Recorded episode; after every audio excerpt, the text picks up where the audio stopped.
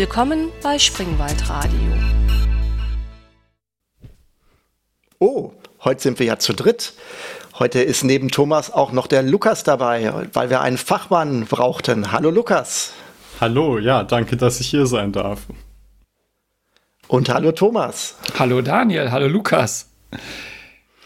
Sag mal Thomas, wann hast du dich denn das letzte Mal so richtig gegruselt? Als ich vor einiger Zeit mir den Film Der Unsichtbare angeguckt habe, der ja für die meisten Leute total lame ist, aber ich finde ja Unsichtbare so unfassbar gruselig. Ich habe da richtig Gänsehaut gehabt und bin fast wahnsinnig geworden. Würdest du denn sagen, dass das auch schon äh, so gruselig war, dass es ein Horrorfilm war? Wir sind ja jetzt so im, im September 2020. Corona macht eine kleine Pause, könnte man fast sagen, aber geht auch schon wieder so ein bisschen mit der Schule hoch. Und Horror steht ja an der, vor der Tür. Wir haben bald wieder Halloween, die Häuser müssen geschmückt werden. Würdest du sagen, dass der Unsichtbare ein Horrorfilm war oder einfach nur so ein gut gemachter Thriller? Ich glaube, das ist eigentlich nur ein Thriller, aber für mich ist es ein Horrorfilm. Und by the way, wir haben 2021. Ah, sorry, natürlich. Korrekt. So, aber dann passt der Film ja gar nicht so ganz zu unserem heutigen Thema, weil Grusel soll es ja nicht nur sein, sondern unser Thema heute ist Horrorfilme. Und deswegen haben wir auch den Lukas dabei, weil Lukas, du hast auch grob was mit dem Thema zu tun. Ja, genau. Also, ähm, also von meinem, meinem Studien-Background oder von meinem Studienfach, also ich studiere Filmwissenschaft. Das ist ja jetzt natürlich nichts, wo man sich jetzt dediziert oder exklusiv mit Horrorfilmen auseinandersetzt, aber als äh, fachliche Disziplin, wo es eben um den Film allgemein geht, äh, ist, sind da auf jeden Fall Schnittpunkte dran. Und gerade mit dem Horrorfilm, das ist natürlich auch ja, ja, oder eine persönliche filmische Vorliebe oder Genrevorliebe auf jeden Fall. Und ja, deshalb freue ich mich auch hier heute ein bisschen äh, über, den, über das Genre und über die unterschiedlichen Spielarten des Horrorfilms. Wie wir später sehen werden, gibt es da ja auch sehr viele Subkategorien, mal ein bisschen reden zu dürfen. Und vielleicht müssen wir noch hinzufügen, dass was immer du tust, ich so ein bisschen mitschuld bin, weil du mein Sohn bist. Ja, da, äh, genau, da wurde der Stoff besorgt. Äh, das, äh, die guten Filme. das heißt, der Lukas hat schon als Einjähriger vorm Fernseher gesessen und die Horrorfilme gezeigt bekommen. Nein, wir haben grundsätzlich immer nur die altersgerechten Freigaben berücksichtigt und nur die Filme geguckt, die er gucken durfte. Selbstverständlich, weil alles andere wäre ja, ich glaube, zwar juristisch in Ordnung, aber pädagogisch nicht zu vertreten. Wobei ich zugeben muss, wenn man jetzt mal, wenn ich persönlich jetzt mal so zurückspule in meiner in meiner Jugend, sag ich mal so Schulzeit, so Sekundarstufe 1, da muss ich zugeben, ja, aus Sicht der Eltern würde ich dem auch zustimmen, da hast du natürlich recht, aber äh, damals gab es in der Schule auch schon äh, unter den Schülern dunkle Kanäle, wo das, ähm, ich sag mal, das Zeug in Anführungsstrichen schon rumgereicht wurde. Also sag ich mal so, der Schutz der Gesamtgesellschaft des, des Jugendlichen hat in meiner Jugend nicht so geklappt, muss ich mal so zugeben. Nein, absolut nicht. Also bei uns war das komplett üblich, dass wenn man zeigen wollte, dass man es echt, dass man echt ein harter Kerl ist oder ein, dass man sich Horrorfilme anguckt. Und da wurden natürlich auf dem Schulhof nicht nur Disketten, das hatten wir letztes Mal oder vorletztes Mal besprochen, sondern es wurden natürlich auch VHS-Kassetten äh, rumgereicht und hat man die gemeinsam geguckt. Und eigentlich war natürlich äh, der oder die die härtesten, die das geschafft haben, so einen Film wie Tanz der Teufel durchzustehen, ohne schreiend wegzurennen. Ja, ähm, genau. Also der, äh, bei mir muss ich sagen, äh, also bei uns auf dem Schulhof war das jetzt nicht mehr so ein großes Thema. Äh, schon alle mal nicht mit VHS-Kassetten rumreichen. Also da äh, dieser, dieser, dieser Reiz des Verboten oder des Verruchten, das war jetzt nicht, was auf dem Schulhof äh, so groß diskutiert wurde. Aber ähm, ja, ich denke, das ist einfach äh, auch eine so gerade in der Jugend oder äh, also bei mir war das auch auf jeden Fall auch immer Interesse, so, dass man seine Grenzen mal auslotet und guckt, so was, was kann man sich irgendwie angucken, was, äh, wie, wie traumatisiert ist, ist man danach. Also da denke ich auf jeden Fall, dass das äh, bei vielen Personen, ja, dass man da so ein bisschen den, den, den Grenzgang wagen will. Und ähm, ja, genau. Hättest du denn, Lukas, als ähm, ja jetzt, ähm, sag ich mal, recht junger Mensch, der äh, diese ganzen Filme, die wir damals gesehen haben, Thomas und ich, ähm, ähm, jetzt sozusagen äh, aus einer sehr späten Perspektive und aus einer ganz anderen Zeit sieht, ähm, ist, ist das, wie, wie nimmst du das heutzutage wahr? Ich kenne zum Beispiel, äh, wenn ich so an die ersten Ego-Shooter denke, so aus den 90ern, die für mich oder die also sehr, sehr spannend und auch sehr immersiv waren. Wenn man die heute sieht, wirken die, wirken die so wie, wie äh, Spielzeugfiguren, sag ich mal, im Verhältnis und man kann sich den Eindruck, den man damals hatte, vielleicht gar nicht mehr so erklären. Ähm, also ich muss sagen, zum Beispiel sowas wie äh, Tanz der Teufel habe ich tatsächlich gar nicht so jung gesehen. Da war ich, glaube ich, auch schon volljährig. Trotzdem hat mich der doch sehr ähm, ich sag mal, den fand ich schon sehr gruselig. Ähm, würdest du als Erstseher der heutigen Generation das auch noch so sehen oder ist das für dich, ist das gar nicht mehr nachvollziehbar? Also, wo wir jetzt äh, auch gerade über das, äh, das Filmbeispiel Tanz der Teufel auch schon angesprochen wurden. Also, äh, den Film habe ich auch gesehen und das wäre jetzt auf jeden Fall ein Beispiel, wo ich jetzt sagen müsste, so aus der heutigen Perspektive und aus den heutigen Sehgewohnheiten, dass der auf jeden Fall nicht mehr so eine krasse Wirkung hat, weil ich meine, äh, der klar vor äh, in den 80ern und äh, als der Film oder ja genau als der Film rausgekommen ist, das war natürlich ein echter Skandalfilm, hat dann natürlich auch eine Beschlagnahmung sogar sich her, hinter, äh, hinter sich hergezogen, was wir worauf wir Horror im Kontext der Zensur, darauf werden wir auch ja, später noch zu sprechen bekommen, aber dass der Film auf ja heute sogar ab 16 freigegeben worden ist, nachdem er eben neu geprüft wurde, das denke ich zeigt da auf jeden Fall, dass man äh, auch aus einer Jugendschutzperspektive einfach nicht mehr so die Relevanz sieht und auch aus meiner persönlichen Perspektive würde ich auf jeden Fall sagen, dass das, äh, so was die Effekte angeht, wenn man sich so einen Film wie Tanz der Teufel jetzt auf Blu-ray anguckt,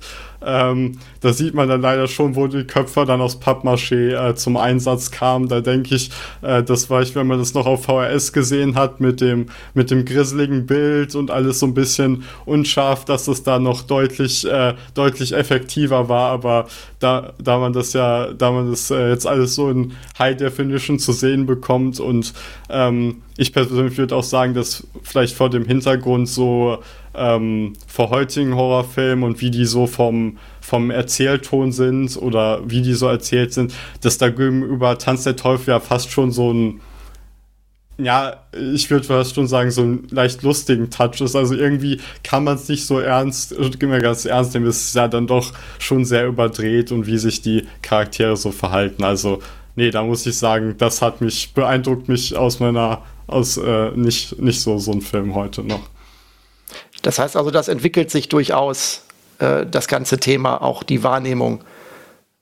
Ähm, würdest, würdest du denn sagen, dass, das, ähm, dass der Horrorfilm, den Thomas und ich jetzt so aus den 80er, 90ern erlebt haben, dass das jetzt auch so der Start des Horrorfilms war oder, oder sozusagen, und das sind sozusagen die Kindertage des Horrorfilms oder würde man jetzt sagen, dass das eigentlich schon viel früher angefangen hat oder zählt man frühere Gruselfilme nicht zu Horrorfilmen äh, oder wie würd, wo würdest du die Grenze ziehen? Also genau, das ist natürlich äh, immer so die Frage, das ist mit, mit Genres natürlich auch nicht so einfach. Sowas wie Horror ist ja auch eine sehr weite Bezeichnung. Ich meine, vielleicht, um, um, um sozusagen eine anfängliche Eingrenzung zu machen, kann man sich natürlich ähm, jetzt mal nach, danach suchen, was heißt denn Horror überhaupt, so wo ist die Wortherkunft, wo, wie ist die Etymologie von dem Wort? Und dann wird man darauf stoßen, dass äh, Horror eben vom lateinischen Wort schaudern, grauen, entsetzen, also dass es offensichtlich irgendwas ist, was Angst in einem auslöst und in dahingehend dann eben auch diese, äh, die Genrebezeichnung für diesen Art äh, für diese Art von Film besteht als ein Film, der irgendeine, äh, als eine Art von Film, der Angst, äh, Schrecken oder so auslöst. Und genau, und das ist, ähm, ja, Horror ist eben, würde ich sagen, ein Thema, was schon schon von der Früh- und Anfangsgeschichte des Mediums sozusagen äh, mit, äh, mit dem Film verbunden ist. Also da, man spricht da auch von dem Phänomen der Angstlust, also das ist eben so eine Disposition des Menschen, dass man eben sagt, äh, er gruselt sich gerne, weil durch das Gefühl des Gruselns und der anschließenden Bewältigung dessen ist es sozusagen, erhält man eine positive psychologische Resonanz oder ein positives Gefühl. Und deshalb ist das natürlich auch äh, Horror etwas, was schon immer äh, in dem Medium thematisiert worden ist. Und sogar vor dem Anfang des Mediumsfilms kann man schon sagen, dass eben Horrorthemen aufgegriffen wurden, weil es gab ja auch sozusagen äh, Vorerfindungen und Vor Vorapparate. Ähm, mit denen man schon eben äh, Bilder projizieren konnte. Also da gab es eben etwas, was sich Phantasmagorie nannte. nannte. Und das war eben eine, ähm, ja, sozusagen ein, ein Projektionsapparat oder ein Aufführungskontext, in dem dann man eben sowas wie eine Laterne Magica hatte. Also das war, man muss sich vorstellen, also ein Kasten mit einer Lichtquelle und dann eben ein, einer Scheibe oder so, wo dann halt eine etwas draufgemalt war oder irgendein Bild drauf war, was dann eben projiziert wurde. Bei dieser Phantasmagorie, da hat man dann eben äh, gerade solche Themen wie Geistern und Dämonen, also wirklich solche Schreckensansichten, äh, dann eben wurden da projiziert und auch eben insbesondere, es war äh, genau auf eben sowas wie eben Rauch, dadurch äh, und dadurch erschien es dann eben so, als würden sozusagen diese Gruselgestalten da mitten im Rauch erscheinen. Also dann erschien es so, als würde sozusagen dieser Dämon da ähm, in diesem Rauch erscheinen und das äh, so, äh, was es da so an Berichten äh, gab äh, oder überliefert ist, das, scheinen, äh, das scheint wohl auch durchaus das Publikum damals äh, schwer beeindruckt zu haben, diese Tricktechniken. Also da kann man auf jeden Fall sagen, dass es schon äh, mit den Anfängen oder mit der Frühgeschichte oder Vorgeschichte des Mediums das Thema Horror schon sehr stark verbunden ist. Ich kann mir das gut vorstellen, dass zu einer Zeit, wo die Leute irgendwie das, der, der, der höchste Thrill, den du hattest, irgendwie mal ein Buch zu lesen ist, dann bist du plötzlich in so einem Raum und dann erscheint da irgend so ein, so ein, so ein Dämon im Nebel. Meine Güte, das ist ja, äh, das wäre wie heute Virtual Reality oder sowas, was einfach komplett jenseits dessen ist, was man so äh, kennt, oder? Ja, also das ist auf jeden Fall ähm, genau, man, man macht sich ja auch immer die Vorstellung irgendwie, dass das äh, in der so Früh- und Anfangsgeschichte des Films alles immer äh, so primitiv war im Gegensatz zu heute, aber man muss eben durchaus sagen, dass da eben dieser dieses Experimentelle und dieses neue Sachen auszuprobieren, das war schon ein sehr wichtiges Thema. Und wie man ja in der Phantasmagorie sieht, hat man da auch durchaus wirklich verschiedenste Techniken ausprobiert, mit denen man so Illusionen von äh, Bildern im Raum oder sogar ja Dimensionalität, weil der durch den Rauch erschien das ja dann auch so ein bisschen, als wäre das wirklich nicht nur auf einer planaren Fläche, sondern äh, auch äh, bisschen Dimensionalität dadurch hatte. Und genau, und wenn man jetzt dann, äh, wenn wir jetzt historisch ein bisschen weiterspringen, nach der Erfindung des, äh, des äh, Physio, also des fotografischen Films, der Fil äh, Erfindung äh, der Filmprojektion. Ähm, was man da vielfach wird da eben ein Film namens The Halsted Castle von dem äh, Filmemacher George Méliès als sozusagen erster Horrorfilm genannt, ähm, wobei man da natürlich auch sagen muss, solche äh, solche ähm, Aussagen sind natürlich immer schwierig, weil es ist äh, auch nicht alles Filmmaterial aus der Frühgeschichte des Films überliefert, aber das ist sozusagen ein, ein früher Film, bei dem auch wieder eben Horrorthemen, solche folkloristischen Themen wie Tier-Mensch-Verwandlung oder das Erscheinen äh, von geisterhaften Wesen, das alles eben thematisiert wurde. Ähm, genau, also da sozusagen einen Bezug zu Horror-Themen bestand und ähm, der Film eben auch ähm, sehr viel mit Tricktechniken gespielt hat, also ähm, mit den Techniken der Montage, weil dadurch, dass man, man hat dann natürlich auch ähm, gemerkt, wie man durch den Filmschnitt sozusagen Dinge plötzlich erscheinen lassen kann und das war natürlich auch bei, bei, bei Méliès eine, ähm, ein beliebtes Werkzeug sozusagen, dass er Leute in Rauch erscheinen lassen hat und auch bei diesem Film The Haunted Castle ähm, ist das eben, erscheinen dann auf einmal Geister in Rauch oder so. Also da ähm, äh, zeigt sich schon, dass man auch durchaus in der Frühgeschichte eben des Films mit Tricktechniken auch äh, gearbeitet hat, um eben Element des äh, Suspense oder sogar des Schockeffekts hier zu kreieren, wenn da auf einmal so ein äh, Geist äh, erscheint wo lief denn sowas? Also bin ich da in, ins, in, in Cinestar gegangen oder in Cinemax oder äh, wo, wo, ich meine 1800 irgendwann, die 96, ja. 1896, ähm, Kino oder wo, wo, wo habe ich mir sowas angucken können? Also, ähm, ja, in der, in, der, in der Frühgeschichte des Films muss man sagen, also da war eben Kino noch nicht so, also gab es noch diese Institution Kino nicht so, wie wir sie heute kennen. Also Kino bestand dann eben noch viel so im Angebot von fahrenden Schaustellern, also dass Leute sozusagen durch die Länder gezogen sind und da eben Filme gezeigt haben aber eben auch ähm, was es gab was was ich äh, so es gab auch so Ladenkinos also ähm, wo dann eben sozusagen Verkaufsgeschäfte dann zu Kinoprojektionsserien umfunktioniert worden sind ähm, also da also in der Anfangsgeschichte hat man sozusagen eher erst andere Räume genutzt als Kinos genutzt ähm, und dann später sind dann auch sozusagen dedizierte äh, Räume des Kinos entstanden. Und ähm, das heißt, das ist dann auch jetzt, also schon, das würde jetzt auch schon als Horrorfilm bezeichnen, so sowas wie, oder ist das jetzt wirklich erstmal nur dieser Gruselkontext wahrscheinlich? Das ist so die Vorstufe dann. Äh Genau, also es ist natürlich immer die Frage, weil wir, wie wir gerade ja auch schon äh, bei Tanz der Teufel zum Beispiel besprochen hatten. Ich denke, also den Film gibt es übrigens auch auf äh, YouTube zu finden. Ähm, also wer da mal einfach The Haunted Castle äh, eingibt, der kann sich den auch anschauen. Ähm, genau, und wenn man, wie, äh, wenn man sich das aus heutiger Perspektive anguckt, da ist dann natürlich nicht, äh, nicht mehr so ein Schockeffekt da. Ähm, und auch bei dem was man auch sagen muss bei dem zeitgenössischen Publikum, ähm, an mancher Stelle wird eben auch gesagt, dass es äh, eher lustig fast rezipiert wurde vom, vom Publikum damals.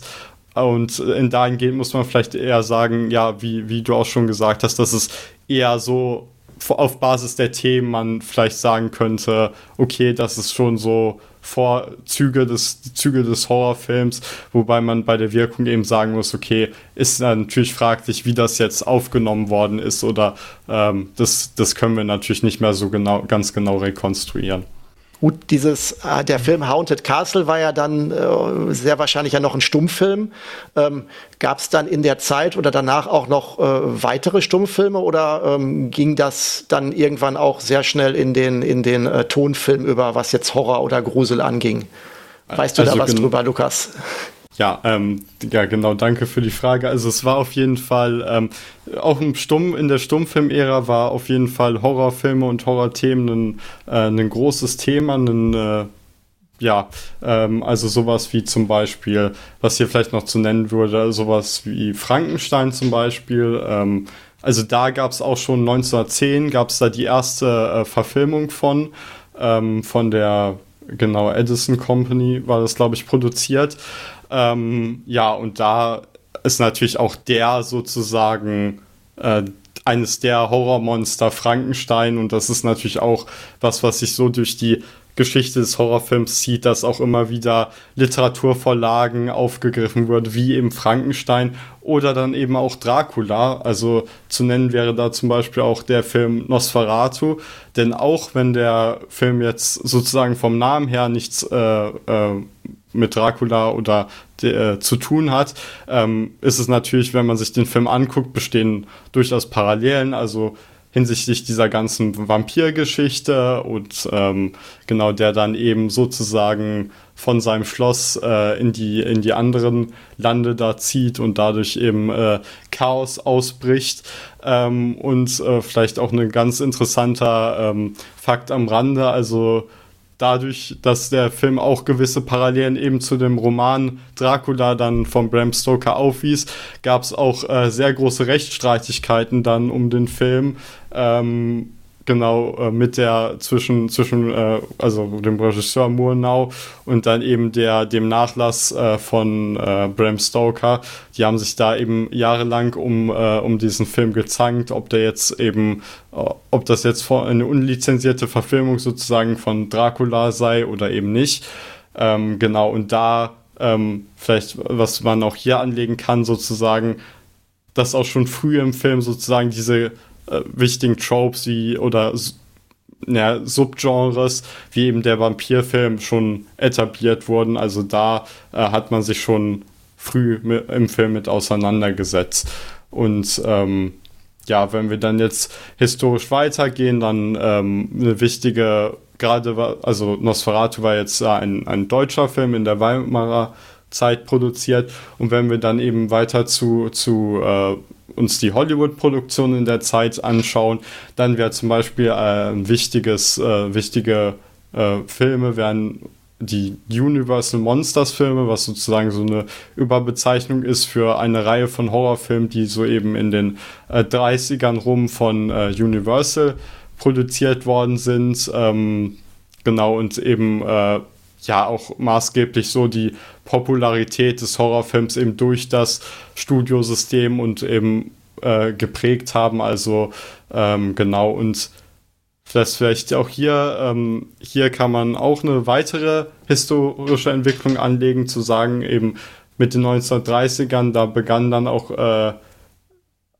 also es begann auch langsam der Übergang zum Tonfilm. Also wir haben dann zum Beispiel ähm, wichtige Filme der Zeit, sowas wie äh, Dracula mit dem äh, Vampirdarsteller äh, Bella Lugosi. Ich glaube, äh, den dürfte vielen Hörer auch ein Begriff sein. Äh, der Mann ist ja fast äh, synonym für den Vampir oder als Vampir-Symbol für Dracula als Vampirdarsteller geworden. Und genau, also da haben wir dann auch diverse äh, Filme, auch wieder Frankenstein wurde auch noch mal, auch von Universal nochmal verfilmt oder auch der Unsichtbare, über den wir auch schon am Anfang gesprochen haben. Also da sieht man auch, es gibt einfach so ein paar Themen und Charaktere, die werden immer wieder im Horrorgenre aufgegriffen. Wobei ich glaube, gerade der Thomas äh, nicht den Unsichtbaren meinte, den du gerade meintest, sondern ich glaube, den Film jetzt vom letzten Jahr, die, die, ähm, den, den, den, den aktuellen Hollywood-Film, wenn ich das richtig verstanden habe. Ja, ja, ich meinte den aktuellen Film mit der, mit der Schauspielerin, die auch in uh, The Handmaid's Tale äh, spielt. Wie heißt sie nochmal? Moss, glaube ich, ne? Nee, nicht Moss. Wie heißt sie? Elisabeth Moss. Moss, genau. Ich, ja. Äh, Be Bela Lugosi, by, by the way, ähm, an den kann ich mich gut erinnern, der, äh, da habe ich mal gehört, dass der sich, dass der am Ende so Dracula war in seinem, in seinem Leben, dass er sich sogar in seinem Kostüm hat beerdigen lassen. Ich weiß nicht, ob das stimmt, aber es ist zumindest eine, äh, eine super, super witzige Geschichte. Und der tritt ja nicht auch in diesem Ed Wood-Film auf. Äh, das, das, wollte ich gerade sagen. Mich hat jetzt gerade so ziemlich ähm, überrascht, so in, ich habe da jetzt bis jetzt im Kopf gar keine Zuordnung gehabt, dass das alles hier schon äh, in den 1930er Jahre war und dann auch Bela Lugosi da auftaucht, weil ich kenne Bela Lugosi halt jetzt auch noch aus dem Ed Wood-Film, wo er dann ja noch mal so als, ich glaube, schon morphinsüchtiger älterer Mann dann noch mal da so äh, kleine Rollen spielt und dann ja auch dann äh, in, in, auch in dem Zeitkontext stirbt. Ich hätte jetzt nicht gedacht, dass das sozusagen alles über so eine lange Zeitspanne äh, von den 30ern schon äh, äh, sich dann bis in die 60er reingearbeitet hat. Das fand ich jetzt äh, tatsächlich, hätte ich nicht gedacht. Also ich glaube, ähm, mich zu erinnern, dass in Plan 9 from Outer Space, das ist ja, glaube ich, auch ein Film von Edward, ähm, genau da glaube ich mich zu erinnern, dass der Auftritt von Bella Lugosi im Film das Stock-Footage ist. Also das haben sie tatsächlich, äh, sind das wohl Aufnahmen, die in einem anderen Kontext entstanden sind und die sie dann in den Film eben dann einfach reingeschnitten haben. Ich glaube, da war auch Bella Lugosi, hat da glaube ich nicht mehr gelebt zu dem Zeitpunkt. Also, also wenn der, wenn, wenn der Film Ed Wood äh, halbwegs äh, korrekt ist, ähm, äh, von von dann, hat, dann haben die zumindest miteinander zu tun gehabt. Ich weiß jetzt nicht in welchen Film. Also es mag sein, dass das bei Plan 9 from, 9 from Outer Space ist, aber in der in der Geschichte, wie die jetzt halbwegs annähernd dokumentatorisch ist, dann habe ich es glaube ich so in Erinnerung, dass der den ja immer noch so ein bisschen unterstützt hat und der ja auch schon relativ arm dann auch gelebt hat und wie gesagt auch morphinsüchtig war und ähm, also ähm, so habe ich es zumindest in Erinnerung, Thomas. Äh, strafe mich Lüge, wenn ich das falsch in Erinnerung habe, dass die beiden zusammen tatsächlich auch sich getroffen haben hatten. Ich habe, ich hab, hab glaube ich, den Ed Wood-Film gesehen, aber ich dachte jetzt tatsächlich an den wirklichen Plan 9 from Outer Space, den ich nämlich auch mal geguckt habe neulich, in einem Anfall von Wahnsinn. Ähm, und da tritt Bela Lugosi auf, aber das stimmt, ist, der ist nie mit den anderen Schauspielern zu sehen, sondern es sind irgendwelche Szenen, wo er immer irgendwie um so einen um so Wald herumrennt und da irg irgendwie was macht. Also das, das, das kann schon, das kann schon sein. Jetzt sind das ja alles so, so, ich, also ich habe die zum Großteil auch gesehen, diese Filme, als Kind vor allem. Das sind ja alles so Schwarz-Weiß-Schinken und wirklich Horror sind die ja nicht mehr. Wie ging es denn dann weiter? Irgendwann muss doch auch mal bunt geworden sein. Und äh, da kam ja der Zweite Weltkrieg. Kannst, kannst du uns da mal aufklären, was, was nach Bela Lugosi und äh, Universal Monsters kam? Also ähm, nach, nach dem Zweiten Weltkrieg, ähm, was, was man vielleicht ähm, um, um das sozusagen auch noch äh, filmgeschichtlich ein bisschen einzuordnen. Also langsam kam dann ja sozusagen auch, äh, wurde das Fernsehen wichtiger als Medium. Und das ging natürlich auch damit einher, dass ähm, sich mit Hinblick auf den Film eben äh, naja, sozusagen eine Notwendigkeit bestand, äh, neue Reize auch für den Kinogang zu schaffen. Und ähm, ja, in dahingehend sind zum Beispiel, äh, hat sich die äh, britische Produktionsfirma Hammer Films als wichtiger wichtige Schmiede für den Horrorfilm äh, sozusagen herausgebildet, die dann eben Horrorfilme in Farbe und auch durchaus mit, äh, mit einem höheren Gewaltgrad, als man das ähm, vorher gesehen hatte, gedreht hat. Also da, dass da um wirklich äh, nochmal äh, neue Reize auch für den Kinogang zu schaffen, wo jetzt, wo, wo mit dem Fernsehen auch äh, sich langsam eine Alternative zum Kinobesuch äh, herauszubilden begann, wo man da jetzt auch sagen muss, äh, das, das ist ja auch durchaus, ähm, äh, wenn man sich das äh, heute anguckt, wo wir immer mehr über Streaming und so reden, wie das Kino bedrohen, dass es auch schon äh, in Vergangenheit äh, Themen äh, waren, wie eben das Kino sich durch andere Medien möglicherweise bedroht oder verändert, verändern könnte. Okay, dann war also äh, sozusagen der Farbhorrorfilm war äh, ein ähnlicher Versuch wie äh, IMAX und 3D heutzutage sind. Ähm, ja, da muss man, da muss man sagen, ähm, also äh, das ist die, die Parallele ist vielleicht äh, gar nicht so abwegig, weil also äh, gerade gerade bei der Frühgeschichte oder äh, frü frühen Geschichte des Films spricht man auch äh, wurde eben auch in der in im Fach ein ein äh, sozusagen äh, Terminus geprägt, der sich eben das Kino der Attraktion nennt. Und das gerade in der Anfangsgeschichte, sowas wie bei Méliès, wo wir ja gerade gesprochen haben, aber dann auch später in der, in der Filmgeschichte, dass man eben immer wieder sozusagen sich das Kino wieder auf diesen Attraktionscharakter des Visuellen besinnt, irgendwie die, die Reize die Reize des Gezeigten, wo, wo eben gar nicht so die Narration vielleicht im Vordergrund steht, sondern eben vielleicht Technik oder einfach, einfach was da jetzt äh, für, für Bilder äh, gezeigt wurden, die vielleicht besonders beeindruckend waren. Also vielleicht jetzt nicht von technischer Seite mit IMAX, aber eine Attraktion äh, sollte da vielleicht durchaus schon geschaffen werden. Muss ich mir das jetzt so vorstellen, dass das Fernsehen einfach komplett weichgespült war und dass einfach sowas wie Horror gar nicht hätte laufen können im Fernsehen zu der Zeit, weil da irgendwie nur die heile Familie war und dass das Kino dann sozusagen der Ort war, wo die, wo die harten Sachen liefen? Ähm, ja, also äh, da in der Zeit äh, äh, kann ich, also da war das noch gar nicht äh, mit ähm, Regularien und Freigaben war das, glaube ich, noch kein so großes Thema, aber ich glaube, man, man kann schon sagen, dass das Fernsehen tendenziell eher zahmer war in der Hinsicht und dann auch gerade im späteren Verlauf, wenn man sich, wenn wir dann äh, wir, wenn wir dann gleich auf die 70er oder so auch zu sprechen kommen, dass da vor allem, wo sich dann auch der Horrorfilm nochmal gesteigert hat, was seine Gewaltdarstellung angeht, dass es da auf jeden Fall ähm, dem Fernsehen in Sachen Blut und Gewalt einiges voraus hatte. Also da in der Hinsicht äh, würde ich jetzt mal sagen, hatte, war das Fernsehen auf jeden Fall äh, bisschen zahmer oder zahmer. Äh, dass das, ähm, das, das hätte jetzt eine, das, da kommt mir eine Frage auf, die sich mir so jetzt stellt, ähm, die vielleicht auch genannt zum Gesamtthema hier passt.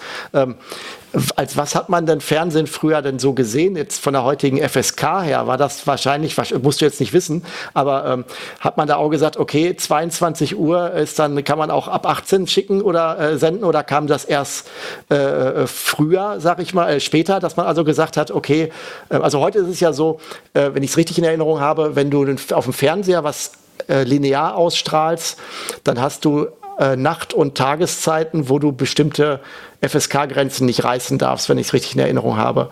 Ähm, das war, war, das Fernsehen dann sozusagen damals immer so generell FSK 12 komplett durchgehend, weil nachts wurde ja sowieso nicht gesendet. Ähm, und die Frage wäre, ähm, für wen besprechen wir denn hier? Also ähm, haben wir das Risiko, wenn wir jetzt gleich in die, in die, in die aktuelleren, vielleicht etwas schlimmeren Filme kommen, dass hier Leute ähm, durch unsere reine Sprache traumatisiert werden oder dass wir, dass wir das erwähnen oder ähm, äh, müssen wir sozusagen hier noch einen Disclaimer vorschieben, für wen unsere Besprechung überhaupt geeignet, ist? Ähm, ja, also das mit der mit der FSK, mit dem Fernsehen weiß ich ehrlich gesagt nicht so genau. Ich würde sagen, dass das zu dass es wahrscheinlich eher nur auf das Kino sich bezogen hat. Also dass äh, ich, ich glaube, Fernsehen ist sowieso nochmal eine andere Sparte, was da Altersfreigaben und äh, Regularien äh, dazu angeht. Also heute gibt es dann eine eigene Institution ähm, für, das, äh, da werden eigene Freigaben äh, vergeben, die sozusagen nichts unmittelbar mit der FSK zu tun haben, die eben dann für Kinofilme äh, und auch für Trägermedien, also VD freigibt.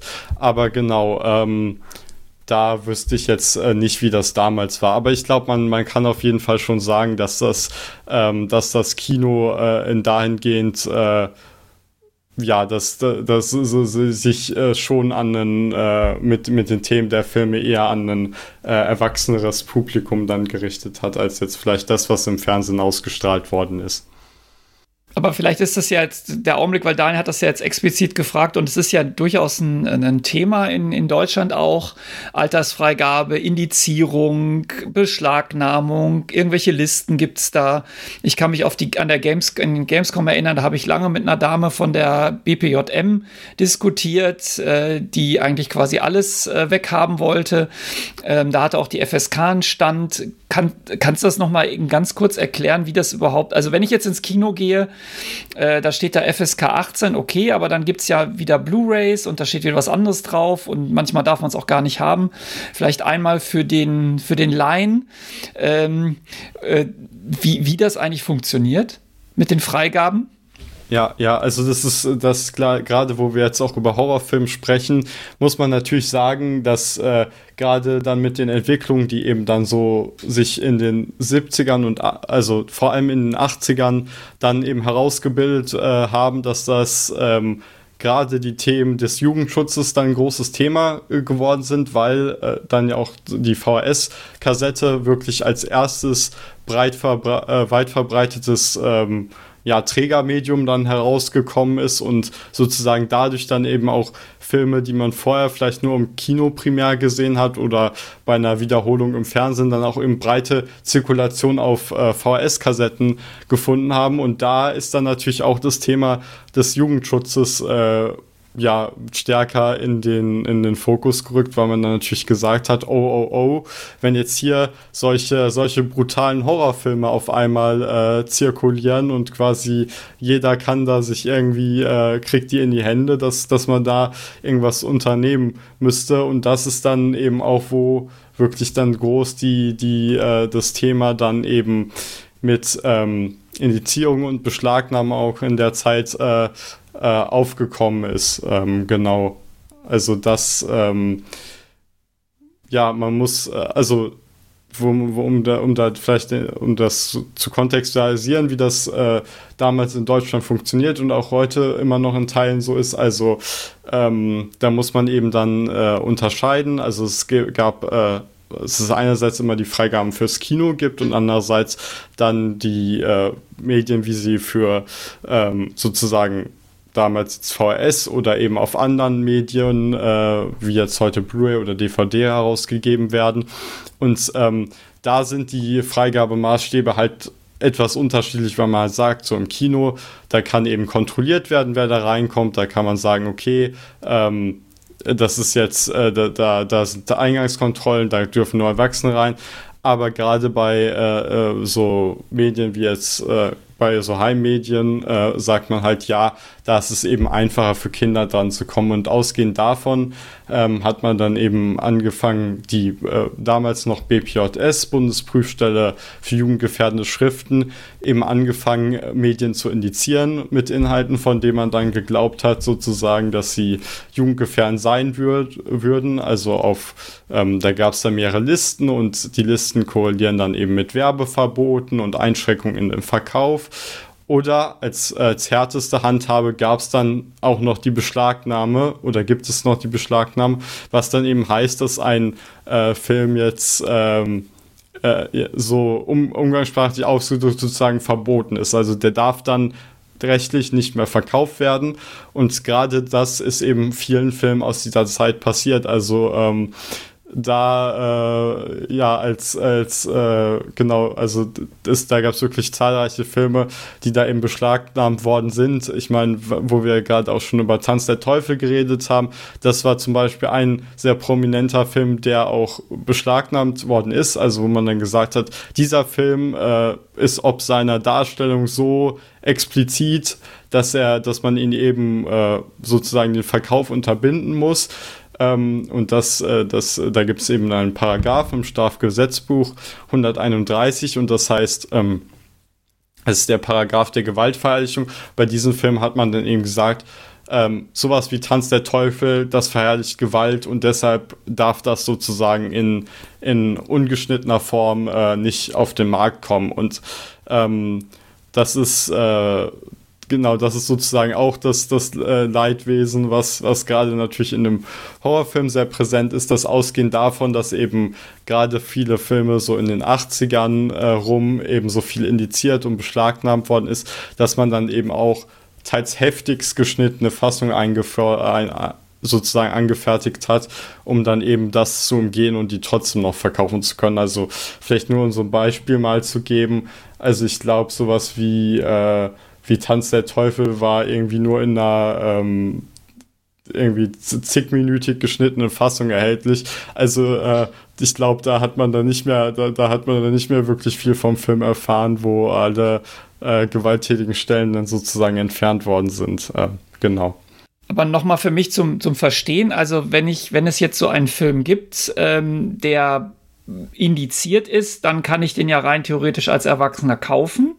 Ich muss nur jemand finden, der mir den sozusagen unter der Ladentheke verkauft. Das ist ja nicht, das ist ja kein Verkaufsverbot, das ist ja ein reines Bewerbungsverbot, so eine Indizierung. Richtig?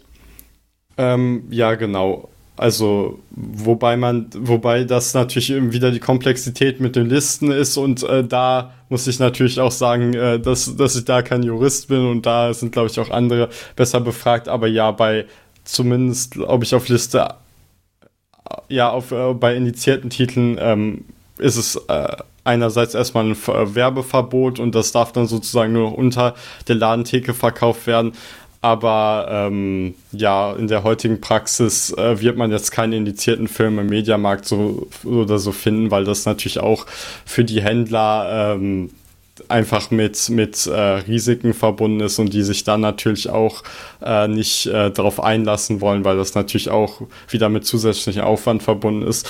Aber bei einem beschlagnahmten Film ist es tatsächlich so, wenn der über die Ladentheke gilt, geht, dann ist dann ist nicht selbst man selbst dran, also der Besitz ist grundlegend äh, nicht strafbar, aber tatsächlich der, der den verkauft, der wäre dann hätte sich dann wirklich strafbar damit gemacht, was ähm, ja, was man, was man sich ja fast schwierig vorstellen kann, dass jemand für einen, für einen Film möglicherweise sogar in den Knast kommen könnte, aber ähm, ja, um da vielleicht ein Beispiel zu nennen, also es gibt zum Beispiel ähm, auf VHS gab es das Label Astro äh, und der Labelchef äh, dieses, äh, dieses Filmverleihs hat dann eben auch ähm, Filme, die eigentlich beschlagnahmt, vertrieben und der wurde dann tatsächlich auch angeklagt und ähm, auf zwei Jahre, äh, hat dann zwei Jahre auf Bewährung bekommen, um, weil er eben so Filme wie Tanz der Teufel vertrieben hat.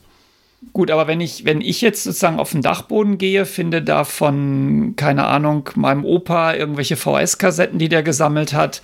Und da ist jetzt, wäre jetzt ein Film dabei, der heutzutage immer noch beschlagnahmt wäre, müsste ich die jetzt nicht äh, heilig in die Mülltonne werfen, sondern ich dürfte die schon behalten. Ich mache mich da jetzt nicht irgendwie strafbar. Also der Besitz wäre, ist jetzt kein Problem, nur ich dürfte sie nicht weitergeben, nicht weiterverkaufen, nichts damit machen. Und auch keinen Minderjährigen vorführen, genau. Also ja, das würde ich ja nicht Aufführung wäre da, wären da auch äh, schwierig. Genau, aber der Besitz ist grundlegend nicht strafbar, nein. Aber Beschlagnahmung ist dann tatsächlich jetzt auch ein äh, staatlicher Vorgang. Da ist dann auch ein Gericht äh, mit äh, betraut. Das ist dann nicht mehr diese die Institution, die das auf eine Liste schreibt, sondern das ist dann wirklich ein Richter, der sagt, das ist, ich bestimme hier eine Beschlagnahmung. Äh, das ist dann der Staat, der das sozusagen richtig ähm, ähm, definiert. Oder äh, verstehe ich das falsch? Ähm, genau, also so die, ähm, also so wie es wie es früher war, ist es also so, so also es gab, was man noch sagen muss, dass eben kürzlich äh, das alles ein bisschen umstrukturiert ist, wie das mit der BPJS war.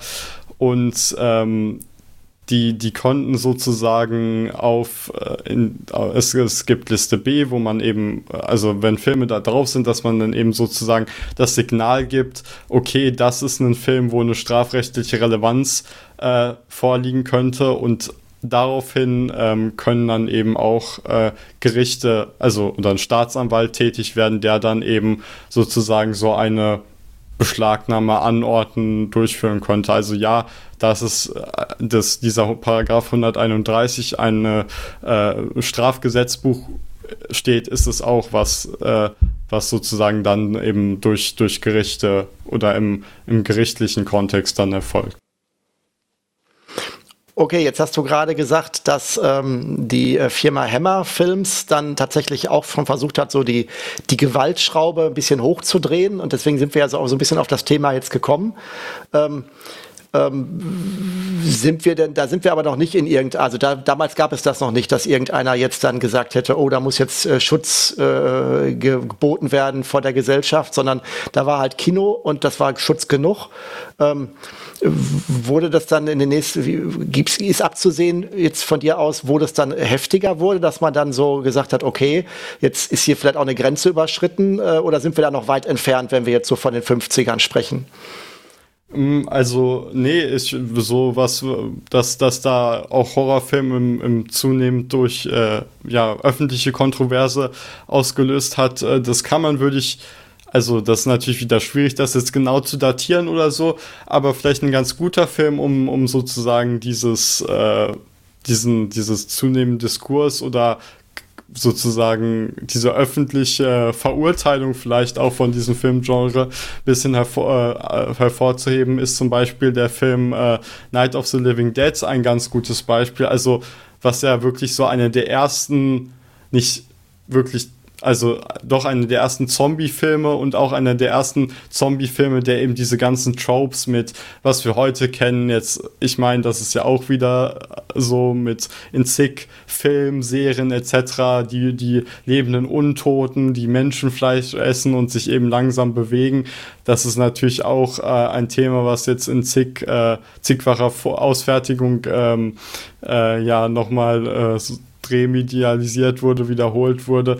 Und Night of the Living Dead ist sozusagen der erste Film, der da, der da, das so richtig etabliert hat. Und der hat tatsächlich auch ähm, ja ähm, durchaus Kontroverse ausgelöst, als er eben aufgeführt ist, weil er noch vor der Etablierung der MPAA gezeigt wurde. Also MPAA ist sozusagen die Institution, die in den USA Freigaben für Kinofilme gibt und ähm, da, da es da dass das nicht gab, sozusagen konnte da einfach jeder ins Kino rein und ausgehend davon gab es halt äh, öffentlich äh, durchaus heftige Kritik, wo dann eben gesagt wurde, äh, das darf, darf doch nicht sein, dass so ein brutaler Film äh, möglicherweise auch Kindern gezeigt wird. Also da ähm, also 68 ist der Film rausgekommen, da sieht man, äh, dass da auch zunehmend ähm, äh, ja immer mehr öffentliche oder Kritik auch teilweise an eben Horrorfilmen geübt worden ist. Würdest du denn sagen, dass das auch jetzt etwas ist, was auch ähm, aus der heutigen Zeit auch nachvollziehbar ist, oder ist das halt auch unglaublich schlecht gealtert, was so diesen Schockeffekt angeht, dieser Film? Ähm, ja, das ist, würde ich sagen, schwierig zu sagen. Also ich würde sagen, es ist vielleicht auf jeden Fall ein Faktor, äh, äh, vielleicht den man, den man nennen könnte in der Hinsicht, ist natürlich, dass der Film in Schwarz-Weiß gedreht wurde. Tatsächlich ein Film aus, äh, obwohl der Film von 68 war und sich da eigentlich äh, Farbfilm schon in jederlei Hinsicht durchgesetzt hatte, aber der Film wurde eben auf so einem niedrigen Budget gedreht, sozusagen, dass man noch äh, Schwarz-Weiß-Filmmaterial äh, verwendet hat. Und in, in der Hinsicht würde ich vielleicht sagen, ist der Film jetzt sucht, löst halt vielleicht nicht mehr den gleichen Horror oder Grusel aus, wie er vielleicht für damaliges Publikum ausgelöst hat, vor allem vor dem Hintergrund, dass man ja auch durchaus ja eben viele andere Zombie-Filme von heute kennt und äh, sozusagen da mit den, mit den, mit den Genre-Konventionen ja auch schon durchaus vertraut ist. Aber ich denke auf jeden Fall vor dem Hintergrund, dass es eben damals wirklich neu war und unbekannt für das Publikum, dass es zumindest im damaligen Kontext äh, wirklich eine große Wirkung erzielen konnte. Dass, dadurch, dass man ja sowas mit sowas sich noch gar nicht äh, konfrontiert sah im, in einem Kinokontext. Das war so das erste Mal, dass man wirklich einen Zombie gesehen hat im Kino. Also das, die haben, er hat das Zombie erfunden, der Romero, oder? Ja, also es ist, glaube ich, so ein bisschen schwierig zu sagen. Also dieses so in Richtung mit Voodoo-Thematik und oh, in irgendwelche Toten zum Leben erwecken. Das, das gab es, glaube ich, auch schon in Filmen davor, aber auf jeden Fall dieser, diese, wie ich auch schon erwähnt hatte, diese ganzen Konventionen mit, mit langsam Menschenfleisch, das ist auf jeden Fall, was der Film äh, maßgeblich geprägt hat. Also ähm, da war er ja schon wegweisend, könnte man sagen, für das, für das Genre und die Eta oder, oder auch die Etablierung des Subgenres des Zombie-Films. Kam dann die goldene Zeit des, des Horrorfilms oder wann, wann würdest du sagen, war eigentlich äh, der, der Höhepunkt dieses, dieses Genres, das einfach äh, das, das komplett im Mainstream angekommen war und jeder zweite Film Horrorfilm? Gab es da irgendwie eine Zeit? Ähm, ja, also ich, ich denke äh, auf jeden Fall so, so äh, ist eine goldene, goldene Zeit ist natürlich immer so, wo, okay, was ist jetzt, heißt das jetzt, dass die Filme da besonders gut waren oder dass irgendwie besonders viele Filme produziert worden sind, aber man könnte vielleicht sagen, so in den 70er und 80ern, dass es äh, wirklich stark präsent war in der Filmlandschaft, weil einerseits hat man eben solche Sachen wie zum Beispiel Der Exorzist, also das ist, ich glaube, der Film dürfte den meisten ein, ein Begriff sein, also was ja wirklich so eine der äh, präsentesten Horrorfilme oder ein immer noch heute sehr präsenter Horrorfilm ist. Oder auch sowas wie Das Ohm, ähm, aber wo wir dann auch äh, gerade in der Zeit auch viele Stephen King-Verfilmungen haben, sowas wie zum Beispiel Carrie von Brian, die, die Verfilmung von Brian De Palma oder auch The Shining von äh, Stanley Kubrick. Also ähm, in einem Mainstream-Kontext auf jeden Fall war da wirklich Horror sehr präsent, aber eben auch ähm, Horror auf der Schiene des eher, ähm, ja, wo, wo eben andere Schauwerte mehr im Fokus standen. Also gerade wenn man ähm, zum Beispiel jetzt äh, seine Richtung dann nach äh, Italien wendet, was da so aus, äh, aus Italien an italienischen Produktionen in der Zeit kam, ähm, da, ähm, ja, da war, war wirklich äh, eine große, große, hohe Anzahl an Horrorfilmen, bei denen wirklich auch der Fokus auf äh, Gewalt und äh, Gore-Effekten lag, wenn man zum Beispiel sich die Filme von Lucio Fulci anguckt. Das ist eben ein, einer, einer der großen Regisseure, der jetzt auch äh, viele, viele Zombie-Filme äh, gemacht hat, was natürlich auch anknüpfend oder, oder ja, ähm, anknüpfend an den Erfolg von ähm, Romeros Film Night of the Living Dead und dann auch dessen Fortsetzung Dawn of the Dead oder wie er in Deutschland heißt, Zombie war. Also ähm, ja, da würde ich sagen, geht das Horror-Genre so in alle Richtungen, sowohl äh, im Mainstream äh, eine hohe Anzahl an Produktionen, aber auch eben sozusagen eine große Anzahl auch an sozusagen eher kleineren Produktionen, aber mit, äh, mit, mit äh, Splatter und äh, ja. Splatter, was heißt Splatter? Also vielleicht für die, für die Nicht-Horror-Experten? Ähm, ja, also äh, einfach äh, bezogen eben als auf die Gewaltdarstellung. Also, dass das sozusagen Blut spritzt äh, durch die Gegend, das ist einfach, dass man da allgemein so ein bisschen als äh, Bezeichnung hinzufügt, wo, also Filme, wo dann eben ähm, ein hoher Fokus auf sozusagen Gewaltdarstellung und irgendwelchen Wunden etc. pp steht. Ja.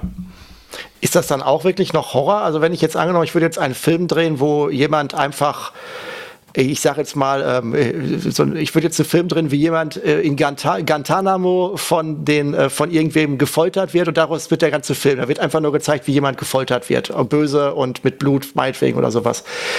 Und das wäre dann ja auch eine explizite Gewaltdarstellung. Äh, wäre das dann auch schon Horrorfilm oder ist Horror mit Horror halt auch immer dieser dieser Schreck, dieser dieses übernatürliche, dieses äh, gruselige, wo, wo am Anfang ja auch schon sagt, dass, dass es da also das Gruseln herkommt, weil ich hätte jetzt ja, wo ist die Grenze? Ich meine, ich, die, viele Horrorfilme haben halt äh, sehr viel Blut und Splatter und äh, Gewalt und sowas. Aber ähm, wenn, wenn ich nur diese Zutat habe, ähm, bleibt es dann trotzdem Horrorfilm? Gibt's also oder würdest du sagen, das ist dann noch ein anderes Genre, wenn ich jetzt nur so eine nur Folter verfilmen würde oder irgendwie sowas?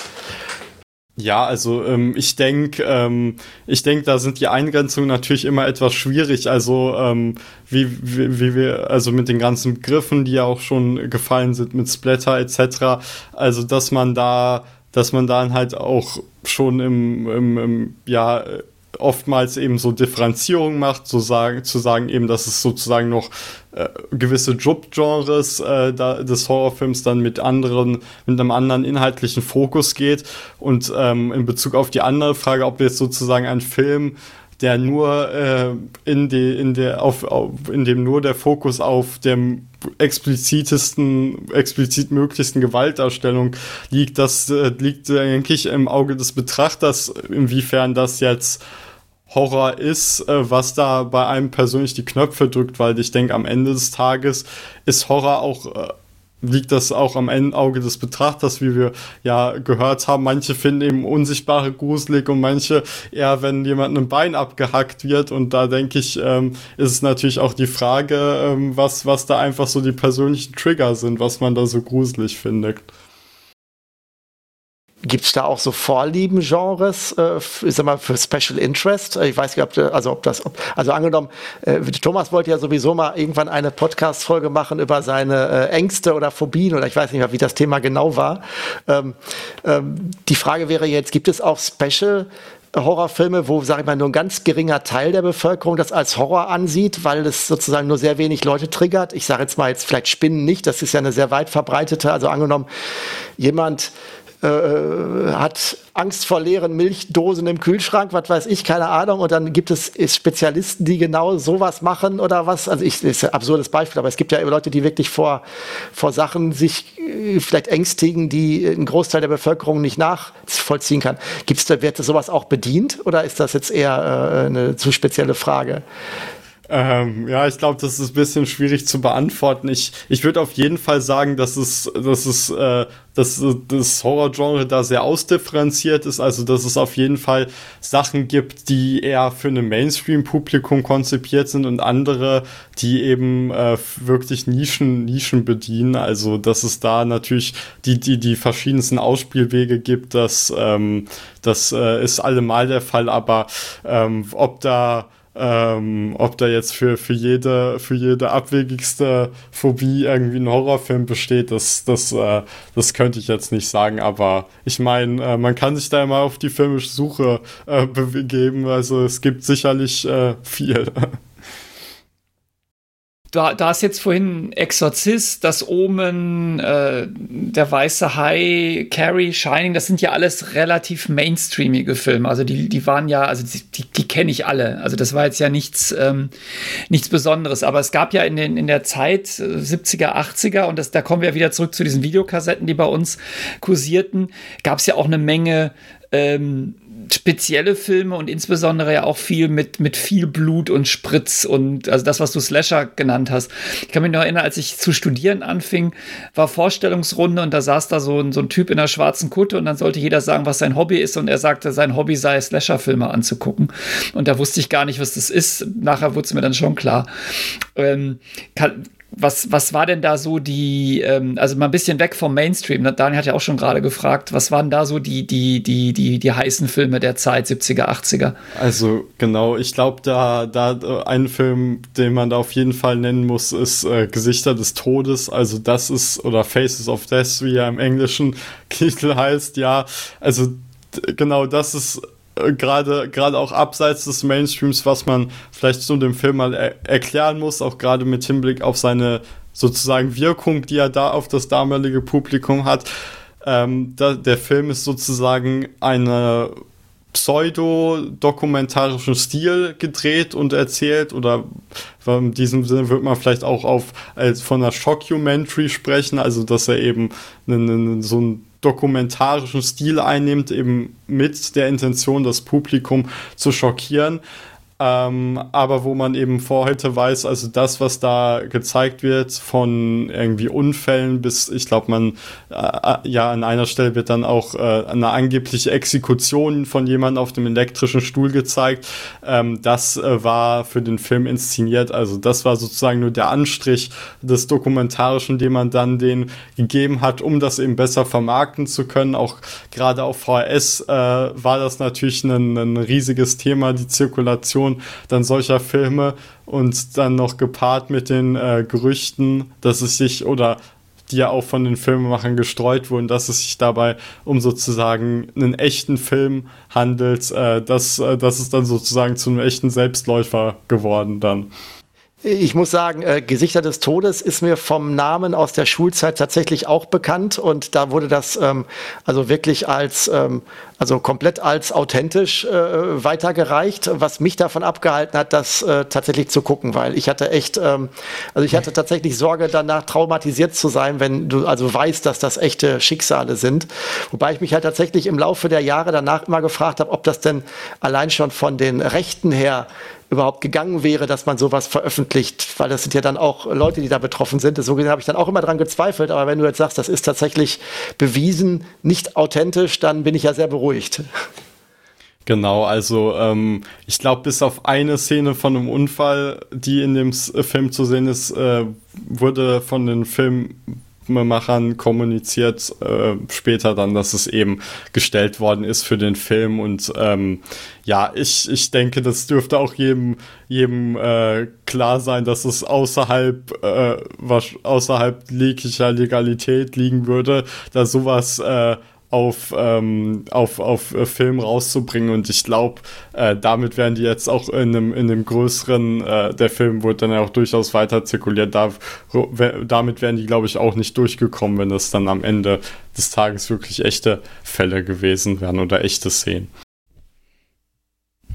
Dann frage ich jetzt aber nochmal, also Gesichter des Todes habe ich auch nie geguckt. Da war ich, äh, da habe ich wie Daniel gedacht, nee, das tust du dir jetzt nicht an, weil wenn das wirklich echt ist, dann hast du nachher so ein sowas, was dich irgendwie wochenlang im Schlaf verfolgt. Was sind denn so andere, andere Highlights äh, 70er, 80er, die, die vielleicht man auch kennt, also von denen man schon mal gehört hat? Ähm, ja, also wir, wir hatten ja gerade schon über, auch über Tanz der Teufel gesprochen. Also das ist auf jeden Fall ein Film, der damals äh, große Kontroverse ausgelöst hat, aber vielleicht auch ähm, gerade gerade in dem in dem äh, in, ja gerade gerade auch solche Filme wie zum Beispiel Texas Chainsaw Massacre oder wie er auch den klangvollen Namen in Deutschland hat, äh, Blutgericht in Texas oder Ketten, Kettensägen Massaker. Ähm, das sind natürlich auch äh, Filme, die äh, die damals wirklich äh, für, für Aufruhr gesorgt haben. Auch Texas Chainsaw, ein Film, damals beschlagnahmt, heute mit, mit einer FSK 18 freigegeben. Also ähm, ja, das waren, das waren eben auch solche Titel, die, die in dem Kontext in der Zeit äh, für Aufruhr gesorgt haben, auf jeden Fall. Und was ist das für ein Genre? Texas Chainsaw Massacre? Also dem Namen nach würde ich erwarten, das ist ein Slasher oder? Ja, aus, also man würde, man würde sagen, ja, es ist ein, ein äh, Slasher, also man, es geht ja um, um den, den, den Killer Leatherface, der dann eben eine, eine Gruppe von Teenagern verfolgt, die dann auf diese abgelegene Farm dazu kommen und die dann nach und nach dezimiert werden.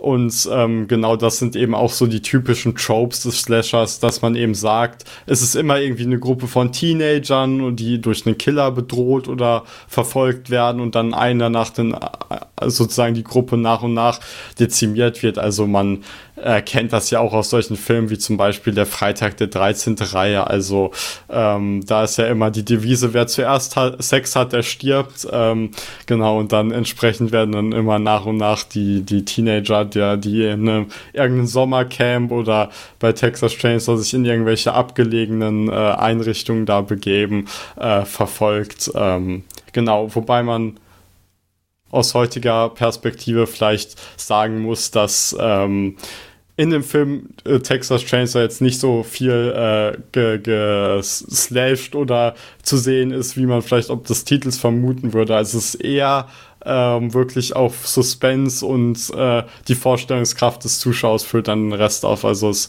äh, heutiger Perspektive sieht man da gar nicht so viel in dem Film eigentlich wer zuerst hat, Sex hat, stirbt, das klingt ja fast nach einer moralischen Dimension. Ist dann so ein, so ein, so ein Slasher-Film ein, ein moralisches Konstrukt und die, die, die sozusagen das, was dem amerikanischen Mainstream am meisten widerspricht, nämlich als Teenager irgendwie vorehelichen Sex haben, müssen sterben? Nein, ich glaube, da ist da, die, die Moralkomponente ist da ein bisschen schwierig auszumachen, äh, gerade doch äh, dadurch, dass die Filme ja ähm, hinsichtlich der Gewaltdarstellung und eben der anderen Schauwerte eher eben gegen, gegen die, die Interessen von äh, sozusagen äh, Jugendschützern oder irgendwelchen anderen möglicherweise auch äh, konservativen Interessensgruppen gegangen sind. Also ich würde nicht sagen, dass da vielleicht so eine große moralische Message dahinter steht, äh, als dass vielleicht einfach äh, mehr wirklich dadurch Schauwerte aufgebaut werden sollen. Äh, also äh, viel nackte Haut und viel Blut. Äh, das, ist, das ist da der Fokus bei vielen dieser Filme. Also, wenn ich es jetzt richtig verstehe, dann ist ja äh, dazu gerade gesagt, Texas Chainsaw Massacre ist sozusagen jetzt wieder äh, zu erwerben äh, und war aber eine ganze Zeit lang verboten, dass man es gar nicht erwerben konnte. Ähm, ist das dann automatisch immer dann die, ähm, die Version, so wie sie ursprünglich gedreht wurde, weil ich kann mich zum Beispiel erinnern, dass wenn ich manchmal irgendwie im Saturn oder im Mediamarkt in der, in der, in der roten Ecke der Horrorfilme stehe und dann sind da ganz viele Filme, die ich irgendwie, die uralt schon sind und da steht dann da irgendwie drauf, jetzt neu auf Blu-ray, erstmals, weiß ich nicht, ungeschnittene oder ungekürzte Fassung. Und dann ähm, guckst du dir so einen Film an zu Hause und dann merkst du irgendwie, ups, da ist trotzdem die Musik irgendwie, ist plötzlich, äh, springt und eine Person, die da gerade war, ist plötzlich weg und es ist überall ganz viel Blut und denkst dir, das kann doch nicht, das kann doch nicht die Fassung sein, bei der nichts fehlt. Und da wäre jetzt so die Frage, gibt es, ähm, ist da, gibt es trotzdem, auch wenn ein Film freigegeben ist, ähm, äh, Versionen unterschiedlichster Art, über die man stolpern kann? Ähm, äh, oder wie, wie, wie würde ich mich sowas überhaupt nähern, wenn ich einen Film in der Hand halte? Was, wie finde ich denn raus, ähm, wie authentisch, in Anführungsstrichen, der jetzt dem Original, äh, der Originalschnittfassung vielleicht entgegenkommt?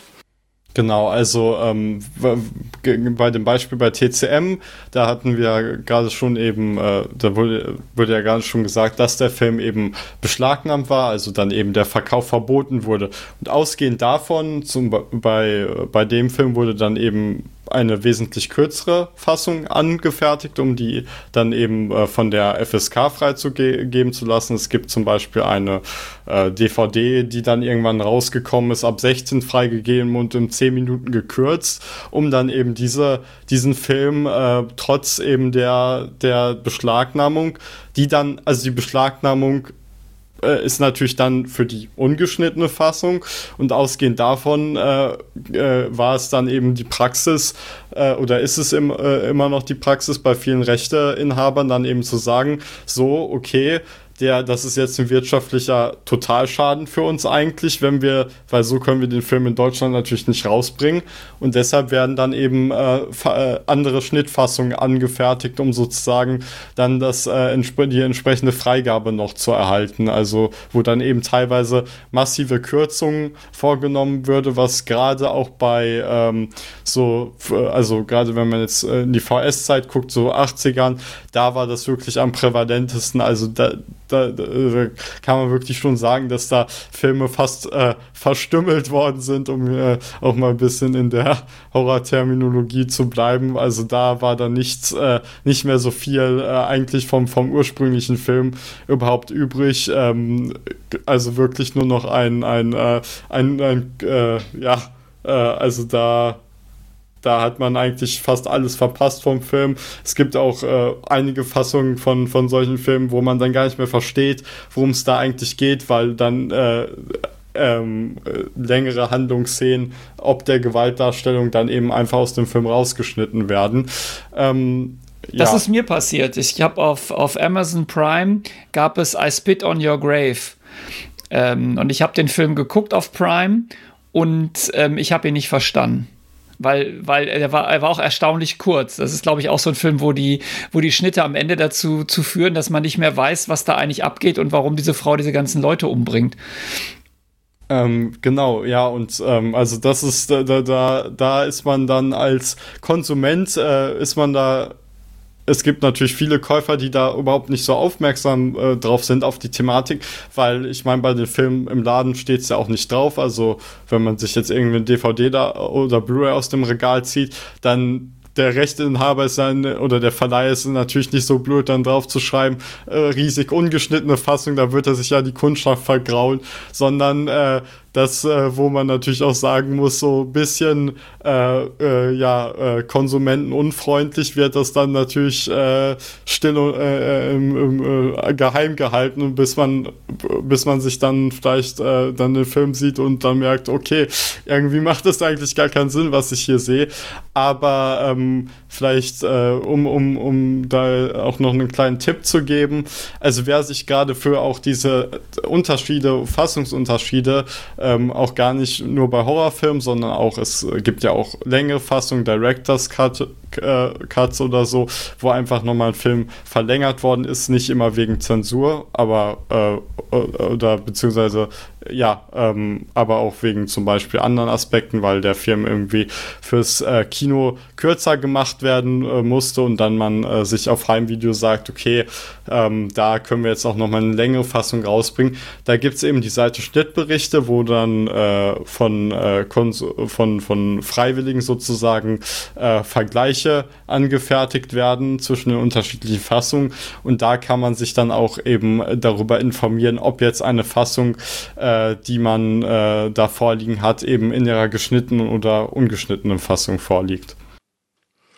Das finde ich aber jetzt spannend. Das ist für mich tatsächlich neu, dass wenn ein Film beschlagnahmt ist, dass sich das tatsächlich dann nur auf eine Version oder auf, äh, auf bestimmte Versionen bezieht. Das heißt, wenn du jetzt sagst, Texas Chainsaw Massacre ist beschlagnahmt, dann kannst du trotzdem im Saturn einen Film mit dem Titel Texas Chainsaw Massacre anbieten im Regal, der dann halt nur geschnitten ist. Und das, das ist, ich dachte, das wäre dann sozusagen, das würde den Film komplett äh, äh, nicht äh, bewerbbar machen, aber das scheint ja dann wirklich die Fassung zu sein, die, die wirklich dann auch dieses, diesen Makel hat. Genau, also alles andere wäre ja auch ein bisschen äh, ad, äh, würde das Ganze auch ad absurdum führen. Also ich meine, in den, äh, äh, wenn man jetzt aus der Logik der Jugendschützer argumentiert, ähm, ich meine, der Film, der aus dem dann zehn Minuten geschnitten worden sind und wo dann all die Gewaltszenen fehlen, das ist natürlich, äh, da, da besteht dann äh, ja einfach nicht mehr so die, die vorher angenommene Relevanz oder Wirkung, die, äh, die man eben vorher festgestellt hat oder äh, festgemacht hat an diesen Gewaltszenen. Das ist ja auch genau genommen Zensur, die da stattfindet, oder? Also wenn du dir, wenn du dir überlegst, dass wir eigentlich laut Grundgesetz keine Zensur haben in, in Deutschland, dann aber doch an, an Kunst, ich meine, das ist ja Kunstwerken, Film, man kann jetzt darüber streiten, wie man jetzt Kunst definiert und was für einen Kunst sind und jetzt, ob jetzt abgetrennte Arme und Beine ähm, Kunst sind oder nicht, aber egal, aber dieser, diese, diese Werke werden ja dann verstümmelt. Ähm, und das ist ja auch eine Form von Zensur, die da passiert. Also wir, wir zensieren Filme, oder? Also ich meine, es ist natürlich ein bisschen schwierig, das immer zu sagen, weil per se werden, also die, die Filme werden nicht durch den Staat zensiert. Also es gibt natürlich keine staatliche Filmzensur, weil jede Art von, von Filmschnitten immer von den Verleihern oder dem, der die, den Film da vertreibt, jetzt ausgeht. Aber ähm, ja, es ist natürlich, äh, man, man, äh, man kann natürlich auf der anderen Seite auch argumentieren, dass der, dass der wirtschaftliche Faktor auch so ein bisschen eine Zensur durch die Hintertür ist, dass sich dann eben äh, in Vergangenheit und auch heute Labels ähm, äh, gezwungen sehen, dann eben äh, Filme schneiden zu müssen, um sie dann überhaupt aus dem Markt bringen zu können. Aber auf der anderen Seite gibt's äh, auf der anderen Seite ist natürlich, ähm, sagt man, ist es dann, dann halt eben entsprechend nur schwieriger, an die indizierten Filme dann dran zu kommen. Also diese äh, ungeschnittenen Fassungen, die existieren ja, aber es ist halt dann eben schwieriger, an diese ranzukommen. Und ausgehend davon ist dann sozusagen die Argumentation von Jugendschutzseite äh, her, dass man dann eben sagt, äh, dass sozusagen in dahingehend eben keine Zensur besteht, weil ähm, es ja nicht durch einerseits durch den Staat erfolgt und andererseits ja die, die, die Fassung sozusagen über Umwege immer noch bezogen werden können als, als in den 80er Jahren diese, diese ähm, Horrorfilme auf dem Schulhof so der, der große Knaller waren, da kann ich mich erinnern, dass auch wirklich in, den, in der Presse und überall die, das Abendland in größter Gefahr gesehen wurde, weil jetzt alle Kinder nur noch Mama, Papa und Zombie als, äh, als Begriffe kennen. Da gibt es ja, glaube ich, auch eine Doku drüber zu, zu genau dem Thema. Ähm, hat, hat es zum Weltuntergang geführt? Ja, also ich denke, äh, wie wir heute sehen, nicht, aber ähm, ja, es ist, äh, ist ich meine, es, wir, wir, wir sehen das ja bei allen Medien, auch, äh, bei anderen Medien, auch, auch bei Computerspielen. Es ähm, es wird halt immer irgendein Vorwand gesucht äh, oder irgendeine ein, ein, äh, Sache, von der man aus eben sagen kann, okay, das die, die Jugend und dann möglicherweise auch irgendwelche schlimmen Dinge, die in der realen Welt passieren, dann eben sagen zu können, ja, das muss eben, das muss eben äh, gewesen sein, weil die Person den und den Horrorfilm gesehen hat. Also ähm, wo wir auch schon hier auf, auf äh, also mit, mit sowas Dokus wie Mama, Papa, Zombie, die ja auch diese moralische Panik sozusagen um Horrorfilme hier in Deutschland abbilden. Aber es war eben auch in anderen Ländern ein großes Problem. In Großbritannien zum Beispiel, da, ähm, da, da sprach man von den Video Nasties. Also das war eben auch ausgehend davon, dass eben dann ähm, die ganzen VHS-Kassetten auf den Markt gekommen sind, auch eben mit, mit äh, dann diversen Horrorfilmen, ähm, dass man, dass man dann eben halt gesagt hat, ja, diese Filme sind irgendwie besonders gefährdend für die Jugend und sowas darf nicht in Zirkulation kommen. Und da ausgehend davon wurde eben auch eine Liste in England angefertigt, auf die man dann sozusagen äh, eine äh, ja, äh, diverse Filme gesetzt hat, von denen man dann eben gesagt hat, äh, oder von denen eben dann Gerichte gesagt haben, ja, diese Filme dürfen eben nicht gezeigt werden. Und ähm, genau, äh, was und was, was da zum Beispiel auch diese ähm, wo man ja auch sagt mit irgendwie, dass das irgendwelche Straftaten auslösen würde oder so, das hat da auch auf jeden Fall mit reingefüttert, weil dann gab es zum Beispiel auch einen äh, Fall, wo dann äh, irgendwie ein Typ angeblich, äh, also wo ein Typ, äh, irgendjemand, äh, wo ein Mord passiert ist und dann auch im, im Film äh, ein Video Na Nazi oder einer dieser Filme eben auch in dem, in dem Kontext damit gebracht wurde und das dann sozusagen äh, dann die vermeintliche Bestätigung auch äh, für die These war, dass es ganz, ganz schlimme Filme sind, die verboten gehören. Also der Vorläufer der Rockmusik und der Computerspiele. Ja, so kann man sagen. Ich glaube, das ist, das ist, ähm, das, das wird, zieht sich einfach so durch die, durch die ähm, Geschichte, dass man irgendwie bei jedem Medium und bei jeder Art von, von Subkultur oder sei es jetzt auch wie beim Horrorfilm, Filmgenre, dass das irgendwie immer ähm, in den Argwohn der Öffentlichkeit gerät, gerade auch wenn es jetzt äh, ja auch um, um Gewalt und äh, Tabuthemen, die hier angesprochen werden, geht. So, ähm, jetzt, jetzt waren wir ja, ähm, um vielleicht noch mal wieder so auf den praktischen Teil zurückzukommen. Ähm, jetzt waren wir ja bei den 1980er Jahren, jetzt glaube ich gerade stehen geblieben. Das, ähm, also die ganzen Filme äh, Freddy, Nightmare on Elm Street und Halloween, das war ja 80er, glaube ich. Das war, nicht, war noch vor den 90ern. Ähm, jetzt das, das Thema Horror begleitet uns ja weiterhin immer noch. Das ist jetzt heute auch nicht mehr unaktuell. Ähm, Ging es in den 90ern dann eher, ähm, gab's, kam da noch was dazu oder geht das eigentlich seitdem kontinuierlich so weiter oder kamen da noch andere Arten von Filmen dazu? Also ich kann mich äh, entsinnen, dass diese ganzen Filme äh, wie Freddy oder dergleichen, äh, Freddy Krüger, dass die schon sehr mainstreamig eigentlich waren, fand ich so. Das war schon so ein bisschen, sag ich mal so, äh, Popkultur will ich jetzt nicht so sagen, aber das war, sag ich mal so, die Horrorversion von so Back to the Future fast schon so. Also so ein bisschen so Teenie-artiger Film schon, würde ich fast so sagen. Ähm, ist das doch da seitdem ein bisschen differenzierter oder hat sich das noch entwickelt ab den 90ern? Kam da noch was drauf oder würdest du sagen, seitdem ist das stabil von den Genres her?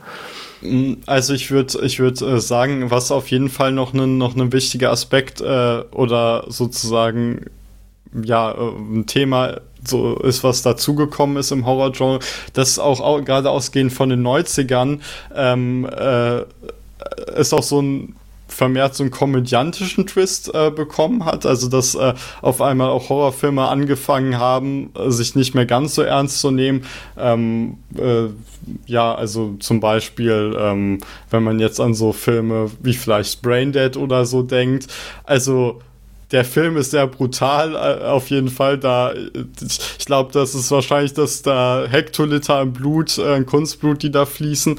Aber dass es, äh, dass es ja auch teilweise dann wieder so überzogen ist, dass man das dann fast gar nicht mehr ernst nehmen kann. Also und also so, so eher unter einem parodistischen Aspekt. Also das ähm, ist äh, auch in der Zeit äh, dazu gekommen, dass man natürlich auch ähm, was, was, was ja auch bei Genres normal ist, dass sich irgendwann diese Konventionen etabliert haben und dann sozusagen auch Filme dann kommen, die sich da meta- oder selbstreflektiv anfangen mit auseinanderzusetzen. Ähm, Bra Braindead ist von, von Peter Jackson, oder? Der hat danach ja keine Horrorfilme gemacht, mehr gemacht. Ja, also da kann man schon durchaus sagen, dass der, äh, dass der man durchaus einen Wandel danach gemacht hat, der, äh, wie er allgemein bekannt sein dürfte, der Regisseur von der Herr der Ringe-Reihe äh, ist. Ähm, und ja, also, aber ich meine, man sieht ja auch, ähm, also das kann Cora kann da auch durchaus als, als Sprungbrett dienen, weil ich meine, der, der Mann ist da, hat ja nach diesen, nach diesen eher nischigen Horrorfilmen ja wirklich eine Wahnsinnskarriere dann im Hollywood-Mainstream-Film hingelegt. Also das ist auf jeden Fall ja ganz interessant.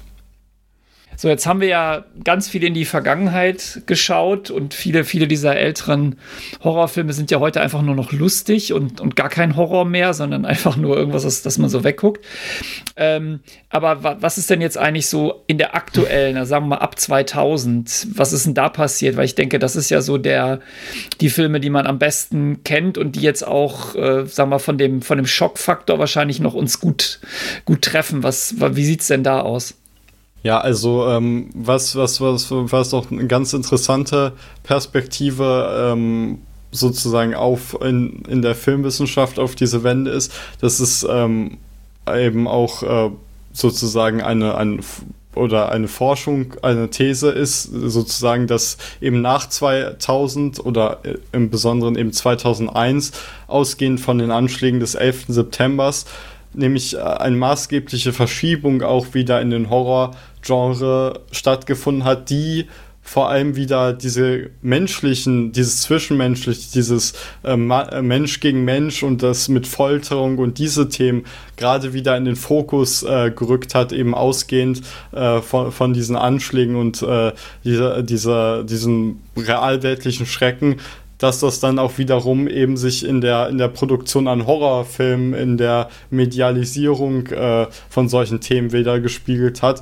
Also, dass sich da auch gerade eben so ähm, äh, Filme wie Saw, die dürften, also das ist ja äh, wirklich einer der Filme, die dieses, was man ja äh, ein bisschen despektierlich als äh, Torture-Porn bezeichnet, was vielleicht auch den, den Film nicht ganz gerecht wird, weil gerade beim ersten Saw-Teil, da geht es natürlich auch um die, äh, oh, es ist äh, ein Thriller auf jeden Fall mit, mit eben Horrorelementen, die, ähm, die dann wirklich ja eine, äh, ja, eine äh, äh, gute Mischung schaffen und auch eine, mit äh, ja, einem sehr überraschenden äh, Twist im Verlauf der Handlung. Also ähm, genau das eben diese Art von Film, in der sozusagen Folterung und Folterthemen äh, präsenter waren, wieder äh, so gerade in 2000 stärker in den Fokus gerückt sind und naja, danach haben sich eben, äh, gab es natürlich auch äh,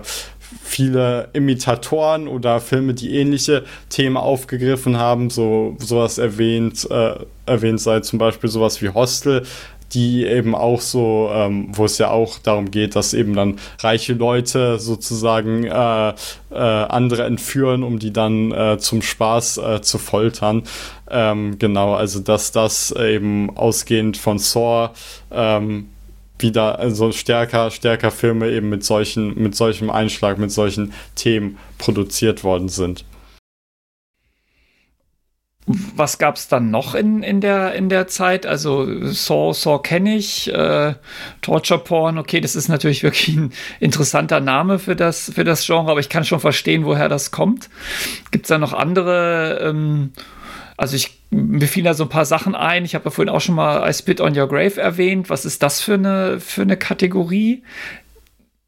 Ähm, genau, also das äh, da sagt, also als einschlägige Bezeichnung äh, hat das auch den sehr einschlägigen Namen. Man, man spricht da bei solchen Filmen von Rape and Revenge, also äh, was da auch die wichtigsten äh, Versatzstücke der, äh, der Filmhandlung sozusagen schon äh, anspricht, sozusagen, dass es eben eine ja, Vergewaltigung gibt und dann entsprechend dessen die, äh, das, das, äh, das Opfer dann eben Rache an den Täter nimmt. Und gerade genau das äh, I Spit on Your Grave ist da eben ein Film, der ähm, ja sozusagen diesem Genre auch angehört. Also es ist ja auch ein Remake von einem Film aus den, ähm, aus den 70ern. Also äh, den Film gab es äh, äh, genau mal und sozusagen wurde dann nochmal nach den 2000ern aufbereitet. Äh, genau, als ähm, und da gibt es natürlich auch äh, andere Genre-Vertreter, also zum Beispiel ähm, von dem Wes Craven-Film The Last House on the Left gibt es auch äh, ein Remake, was, wo eben auch dieser, dieses Topos, dieses Thema der ähm, ja, Vergewaltigung und der anschließenden Rache dann an den Tätern aufgegriffen wird.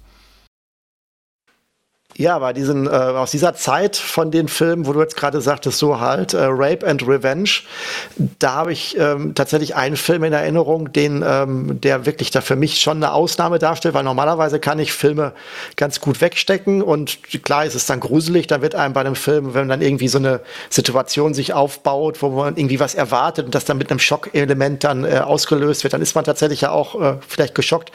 Aber was mir echt zu schaffen gemacht hat, tatsächlich damals aus der Zeit, war der Film Irreversibel. Ähm, und zwar ähm, wahrscheinlich jetzt gar nicht wegen der Szene, die immer ähm, auch immer äh, erwähnt wird. Was die, also die wird ja meistens die ähm, Vergewaltigungsszene wird ja immer, ist ja das, was als erstes erwähnt wird, ähm, was äh, halt in dem Film vorkommt. Ich persönlich muss sagen, was mich da tatsächlich leicht traumatisiert hat für eine gewisse Zeit, war halt äh, die Gewaltszene mit dem Feuerlöscher, sage ich jetzt einfach mal nur. Und da muss ich ehrlich sagen, ähm, da macht der Film für mich eine extreme Ausnahme, weil den hätte ich wirklich im Nachhinein ehrlich gesagt wirklich gerne nicht gesehen, muss ich sagen. Ähm, also Thomas hat mir ja schon des Öfteren Filme empfohlen oder äh, gesagt, dass ich sie nicht schauen möge. Äh, die waren teilweise alle für mich recht unproblematisch, aber der hat mich echt, ähm, ich muss sagen, den hätte ich mir gewünscht, ihn nicht gesehen zu haben ähm, in dem Zusammenhang. Ähm, ist das, ist, ist das, ähm, wahrscheinlich ist das aber auch eine Sache, die sehr persönlich ist oder kann man sagen, es gibt Filme, die einen Großteil des Publikums schocken oder bei dem jetzt zum Beispiel, ist das etwas, wo wir sagen, der Film ist insgesamt besonders oder ist das meine persönliche Prägung? Also ich würde auf, auf jeden Fall sagen, dass also äh, gerade auch mit dem Hinblick auf die Zuschauerreaktion, äh, da warst du auf jeden Fall nicht der Einzige. Also ich glaube, äh, bei der Erstaufführung bei Cannes, da gab es wirklich einen großen Walkout aus dem Film, also dass da Leute aus der Vorführung wirklich rausgelaufen sind bei dem Film. Ähm, aber ja, also der, der also es ist der Film ist natürlich in vielerlei Hinsicht interessant. Also gerade auch äh, ob seiner Struktur. Also der Film wird sozusagen äh, von, von, also der Film wird rückwärts erzählt, sozusagen, dass man diese Genrebezeichnung Rape and Revenge eigentlich umsehen muss zu Revenge and Rape, weil das die die also die Rache kommt sozusagen vor dem eigentlichen äh, Grund, wofür äh, äh, wofür eben dann Rache geübt wird. Ähm, ja, und das, das verleiht dem Film natürlich eine, äh, eine sehr interessante Dimension, weil ähm, es, äh, ja, es zeigt natürlich diese, diese Sinnlosigkeit äh, auch dieser Tat dann, weil man sieht das am Anfang und dann äh, passieren, äh, passiert diese schreckliche Tat danach und dann, ähm, ja, und durch die rückwärts, äh, durch die Struktur rückwärts ist es sozusagen, dass ähm, äh, es hat dann, da, es gibt dann sozusagen gar nicht die, die Redemption, die man, äh, die man dann sozusagen eigentlich ja der generelle, das generelle oder der generelle Trope bei diesem Film ist, dass man dann sagt, so diese, diese schreckliche Tat wird dann ähm, eben durch äh, Rache genommen und da ist sozusagen ist das moralische Gleichgewicht wiederhergestellt. Also ist der Film auf jeden Fall in der Hinsicht interessant. Andererseits natürlich auch, weil er eine ähm, sehr experimentelle Kameraführung hat. Ähm, also der, der, also auch mit der erwähnten Feuerlöschszene, die dann am Anfang des Films steht, da ist sozusagen eine, äh, ja, ich weiß nicht, äh, kann es wirklich als Shaky Cam par excellence bezeichnen. Also es ist wirklich eine äh, Kameraführung, als würde jemand die ganze Zeit an dem Ding rütteln. Also es ist wirklich, es mit zig Drehungen und, und äh, man, man hat überhaupt keinen Überblick mehr und es ist natürlich ähm, äh, Spiel, äh, äh, ja, impliziert den Zuschauer in einer ganz interessanten Position, weil es natürlich auch diese völlige Rage des Protagonisten, die ja in der Szene äh, an den Tag legt, zeigt. Und man natürlich selbst auch in dem Moment ähm, äh, ja völlig den Überblick verliert, völlig die Orientierung. Und das ähm, ja, ich würde sagen, dass, dass der Film da einfach äh, äh, einen interessanten körperlichen Bezug herstellt und das sind, das würde ich auch sagen, macht auch den Film für mich besonders, weil es gibt wirklich selten Filme, die auch wie jetzt bei Irreversible eine starke körperliche Reaktion provozieren, dass man sich danach, also der Film lässt einen, äh, also man fühlt sich einfach mit nach dem gezeigten wirklich nicht gut, nicht äh, einfach auch generell ob der Aufmachung. Das finde ich macht den Film auf jeden Fall interessant. Oder ja, äh, ja. Das ist ja ein französischer Film. Und ähm, ich bin jetzt ja nicht ganz unbeleckt, was äh, Horrorfilme angeht, was vielleicht daran liegt, dass ich mit dir auch ein paar geguckt habe. Ähm, das ist ja nicht der einzige französische Horrorfilm aus diesen 2000er Jahren, oder?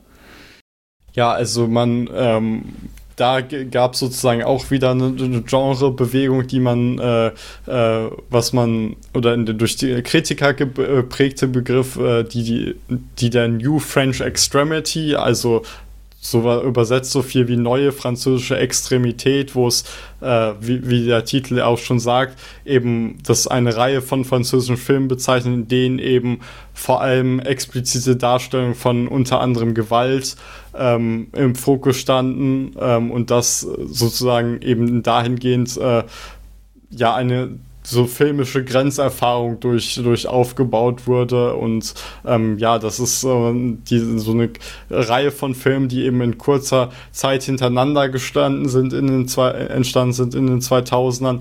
Ähm, zu nennen wäre da zum Beispiel auch noch ähm, der Film Martyras von Pascal Laugier.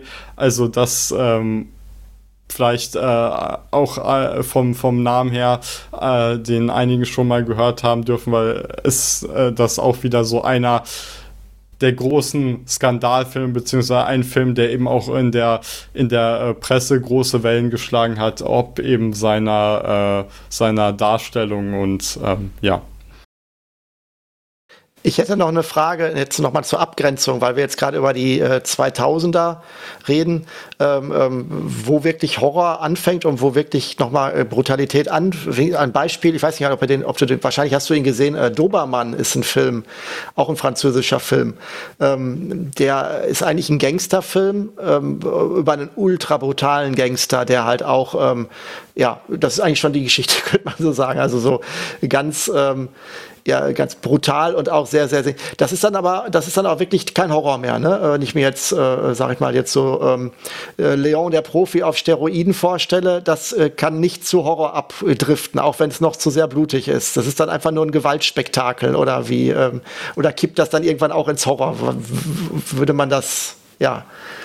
Also wie ja, wie schon, schon vor, vorhin ja schon angesprochen. Also es ist natürlich schwierig, immer diese Eingrenzung, Abgrenzung. Also ähm, ja, äh, es ist halt, ich denke, äh, es, ist, es kommt viel auf, darauf an, wie der Film rezipiert wird, mit welcher, aber auch mit welcher Intention sozusagen er dann gemacht wurde, ob da jetzt vielleicht ob da jetzt eher wirklich die Schockwirkung oder ich meine bei einem Actionfilm wirklich die die ähm, das sozusagen das äh, sinnlose und äh, gehirnlose Geballer da im Vordergrund steht und dann sozusagen als Beiwerk dann eben noch die die die der Splatter dazu kommt. Ähm, also ja, es ist auf jeden Fall schwierig diese Abgrenzung vorzunehmen und ich denke auch, dass dass es äh, wirklich äh, ja, man, man, man vielleicht auch das gar nicht notwendig ist und man einfach auch sagen kann, okay, das ist eben viele Schnittstellen und Horror ist ja auch ein sehr großer Begriff und wie, wie man äh, im, im Verlauf ähm, äh, wurde ja auch schon deutlich, dass es hier ganz viele Ausspielarten gibt und da denke ich einfach, dass sozusagen äh, es so gewisse Schnittmengen gibt und es oft da schwierig ist abzugrenzen, klar. Ist es denn jetzt, ähm, also das ist jetzt auch so nach den 2000ern, ähm, jetzt, jetzt kommen wir ja sozusagen schon in die Gegenwart. Ich persönlich muss sagen, ich habe so das Gefühl, dass die Horrorfilme, die, die ich jetzt so wahrnehme, ich bin jetzt auch nicht so der Marktbeobachter, sage ich mal, dass das fast alles immer noch so, fast schon so Franchise-mäßig ist. Das ist dann irgendwie Resident Evil Teil 98 oder irgendwie Saw Teil 95 oder irgendwie sowas. Ich habe so das Gefühl, so richtig die, die, die, die, die, die Erfüllung von neuen, äh, sag ich mal, Wünschen in Richtung Trau äh, äh, Horror, dass man sagt, jetzt kommt mal irgendwie was Überraschendes, äh, habe ich jetzt in letzter Zeit gar nicht mehr so sehr wahrgenommen. Es scheint mir eher so viele Aufgüsse irgendwie von, von, äh, von Erfolgsrezepten zu sein. Oder äh, bist du da irgendwo näher an dem Puls der Zeit und da gibt's noch Geheimtipps, wo du sagen würdest, da läuft gerade noch eine neue, ein neuer Stil hoch? Also ähm, ja, also das kann, das muss man natürlich äh, klar kann, muss man muss man bemerken, dass natürlich wie bei wie bei allen anderen Genres auch, wenn, wenn halt einmal eine Idee funktioniert, dann, dann wird die so lange aufbereitet, bis sie kein Geld mehr bringt. So, das ist, sieht man auch bei den ganzen Horror-Franchises, alles klar. Bei Saw kommt jetzt der äh, neunte Teil von ins Kino mittlerweile. Also, das ist, äh, das, das, es scheint ja immer noch an den Kinokassen zu, zu funktionieren, aber ja, also bei den, bei dieser Art, ähm, ähm, bei dieser Art von Film, äh, klar, dass es da, da auf jeden Fall viele, viele Neufortsetzungen, Aufgüsse gibt. Aber ähm, ich würde schon sagen, dass ähm, wenn man zum Beispiel gerade so in die Richtung ähm, von des Regisseurs Ari Aster guckt, der ähm, also mit dem mit also seinen zwei Filmen, die jetzt oder ja zwei, zwei prominenten Horrorfilmen ähm, äh, Midsommar und äh, Hereditary, also dass da in der Richtung das auf jeden Fall nochmal äh, so Filme sind, wo ich schon sagen würde, da ist noch ähm, ist noch irgendwie äh, Energie und äh, ja doch äh, Innovationsgeist da, ähm, eben nicht nur immer auf die gleichen, auf die gleichen Versatzstücke zu setzen und auch versuchen eben eine ähm, wirklich Gruselstimmung äh, zu, zu schaffen, die eben nicht nur äh, darauf basiert, wie wir das jetzt aus, ich meine, man kennt das ja aus so Filmen wie The Conjuring, da springt dann kommt dann auf einmal irgendeine äh, Schreckgestalt aus dem, aus dem äh, Schrank und dann, dann war es das dann und das passiert dann so alle fünf Minuten so in so einem äh, regelmäßigen Takt. Aber nein, bei den Filmen äh, muss man schon sagen, dass die wirklich eine sehr interessante Atmosphäre haben und äh, ja auch eine, eine ganz, ganz äh, interessanter Stilmix. Also was, was das wird ja auch so ein bisschen, was man jetzt sagt, Independent Horror, also jetzt eher auf Horror, wo sozusagen Atmosphäre, der Fokus auf Atmosphäre und eher einen subtilen Grusel äh, äh, liegt, dass das äh, durchaus wieder eine Renaissance äh, oder ein Neuaufleben erfährt. Das finde ich wirklich ist ein super Beispiel. Gerade Midsommar muss ich sagen, der, ähm, der hat ja ganz, hat ja ganz wenige also zumindest am Anfang relativ wenig, äh, sag ich mal, explizite Momente. Aber da merkst du ja wirklich, wie sich's anschleicht, die Situation. Das finde ich also ziemlich, den finde ich auch sehr, ähm, den fand ich auch sehr beeindruckend. Wobei ich halt sagen muss, es gibt auch irgendwie so eine, so eine Richtung, finde ich, das, das sind so die Filme, so ein bisschen auch wie der Unsichtbare, von dem Thomas gerade sprach. Und es gibt aber noch, ich weiß jetzt nicht, wie er heißt, von so, ähm, äh, das ist so ein, äh, wo ein äh, so ja, junger schwarzer Mann in so einem Haus dann auch irgendwie, ist auch ein relativ bekannter, dann in so einer Familie, ach verdammt, ich komme nicht drauf. Ähm, ähm, Get Out heißt der Film. Genau, meine ich. Das ist ja auch, da, da, bei den Filmen habe ich also das Gefühl, das kippt relativ schnell in der Mitte irgendwann und wird dann auch irgendwie nicht mehr ernst zu nehmen, wenn da so eine Art Auflösung in der Mitte des Films geschieht. Das passiert ja mit Sommer nicht. Der ist ja bis zum Ende wirklich äh, durchgehend schlimm, sage ich mal, ab der Hälfte. Aber sowas wie Der Unsichtbare oder Get Out, irgendwie finde ich, das ist am Ende dann eher so, weiß ich nicht, so das letzte Drittel ist eigentlich ähm, schon entzaubert, finde ich dann so, weil man dann im Endeffekt gar nicht mehr, dann ist irgendwie der Grusel weg ähm, das, das scheint sich auch so ein bisschen mehr so durchzusetzen, habe ich so das Gefühl, dass dann, dass so eine Art von Ablauf in letzter Zeit, zumindest habe ich das so wahrgenommen, auch präsentiert wird. Ähm, ja, aber genau an der Stelle finde ich, könnte man auch noch äh, als, als Aspekt sagen, dass gerade auch bei so Filmen wie, wie äh, Get Out oder auch bei, ähm, bei jetzt äh, Midsommar, dass ähm, wie, wie auch Horror, ich meine, man kann das ja ich meine, es gibt ja viele Genrevertreter, wo eben auf der, der, der Fokus auf der Gewaltdarstellung liegt und was natürlich auch seine Daseins, äh, absolut, Daseinsberechtigung absolut hat. Aber dass das ja ähm, so sowas wie Get Out und Midsommar sind ja auch, äh, zeigen ja auch, dass man sozusagen auch durch Horror ähm, äh, also so, sozusagen soziale äh, Zustände und Themen ansprechen kann, weil Get Out ist natürlich ein Film, wo es äh, wo eine quasi eine Rassismus-Thematik ja mit äh, sozusagen im Horrorgenre medialisiert wurde. Und das das ist natürlich da wirklich interessant, auf welche welche welche neuen Zugänge da auch durchaus durch das ähm, Horror, Horror-Genre gelingen können, um eben solche, solche sozialgesellschaftlichen Themen auch anzusprechen. Oder bei Midsommar geht es ja dann auch zum Beispiel um, um, um Panik und Angstzustände und äh, wie das dann eben auf die Protagonistin rückwirkt. Also dass da auch durchaus ähm, Möglichkeiten bestehen, eben durch, durch Horrorfilme, ja, ähm, ge gesellschaftliche Themen anzusprechen und äh, ja, auch äh, äh, sozial, soziale Zustände zu, zu kommentieren. Ich muss sagen, ich habe mich selten so gegruselt wie bei Her Hereditary. Meine Güte, also ich finde ja Unsichtbare gruselig, aber seit ich diesen Film gesehen habe, macht allein dieses Geräusch mich wahnsinnig. Also wenn ich das, wenn ich nur dran denke, dann kriege ich schon wieder oh, diese, diese Gänsehaut. Also das sind, das sind hocheffektive Filme, die ja gar nicht viel ähm, ja, Brimborium brauchen, um, um ihr Ziel zu erreichen. Ja, das finde ich also wirklich beeindruckend. Ich glaube, das ist wirklich ähm, also hundertmal besser als der letzte Saw-Teil, den ich gesehen habe, muss ich sagen allemal. Also vor allem, vor allem, da es jetzt ja bei Film Hereditary ist, dass ja auch Filme, das ohne, ohne da jetzt so viel verraten zu wollen, aber da passieren ja auch Dinge im Hintergrund, und so, dass darauf denkt der Film so inszenatorisch gar nicht den Fokus, aber für den Zuschauer, man, man äh, bemerkt dann auf einmal diese Elemente, was da für, für Dinge, zum Beispiel bei Hereditary, was da auf einmal im Hintergrund passiert.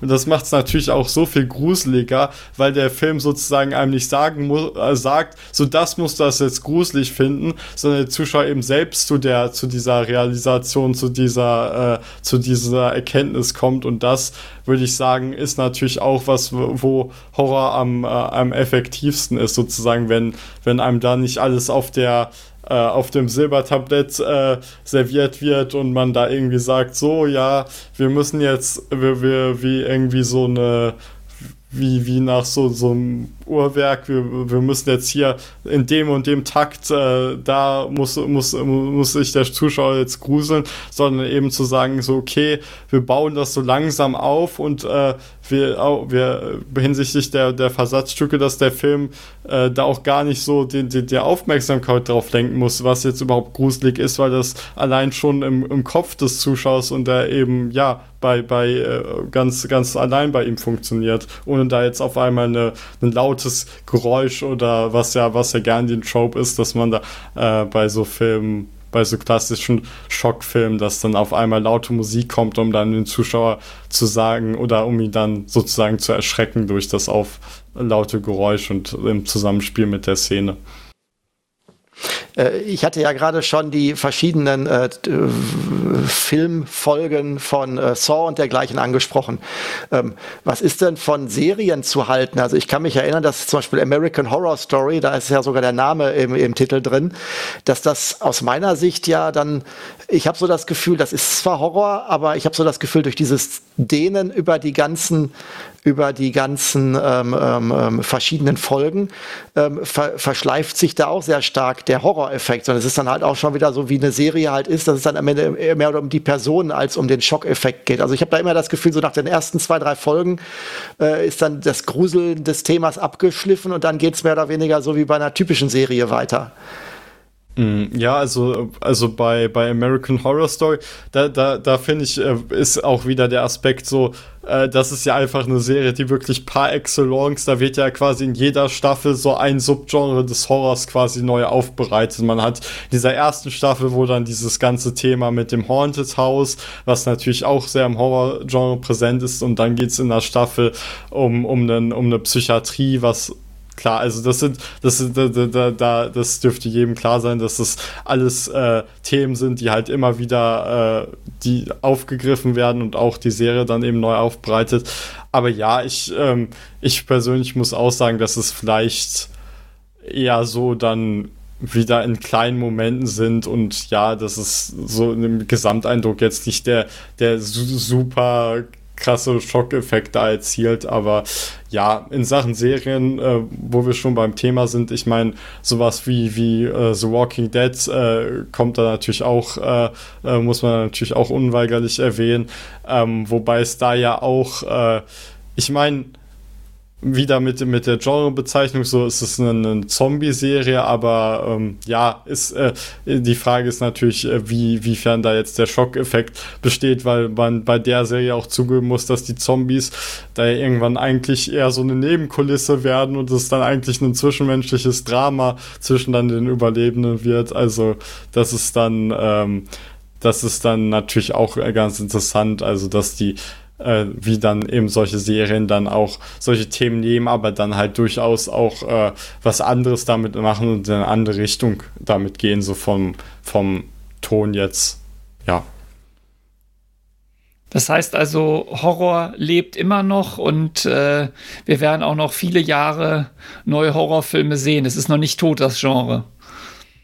Nein, das glaube ich nicht. Äh, aber ich meine, es ist natürlich ähm, ähm, Innovation äh, ist man es, es ist natürlich schon vieles ausprobiert worden und ausgehend davon denke ich, ähm, äh, dass es halt äh, dass es halt ähm, ja neue neue äh, kreative äh, Köpfe braucht, die dann sich eben das noch mal in eine andere Richtung denken und überlegen und ähm, aber ich denke, ähm, wie uns ja solche Filmstudios wie jetzt A24 mit, ähm, äh, mit Midsommar und ähm, Hereditary zeigen, dass man das durchaus Horror noch in eine andere Richtung äh, denken und ähm, ja, ja, äh, sozusagen machen kann, ja.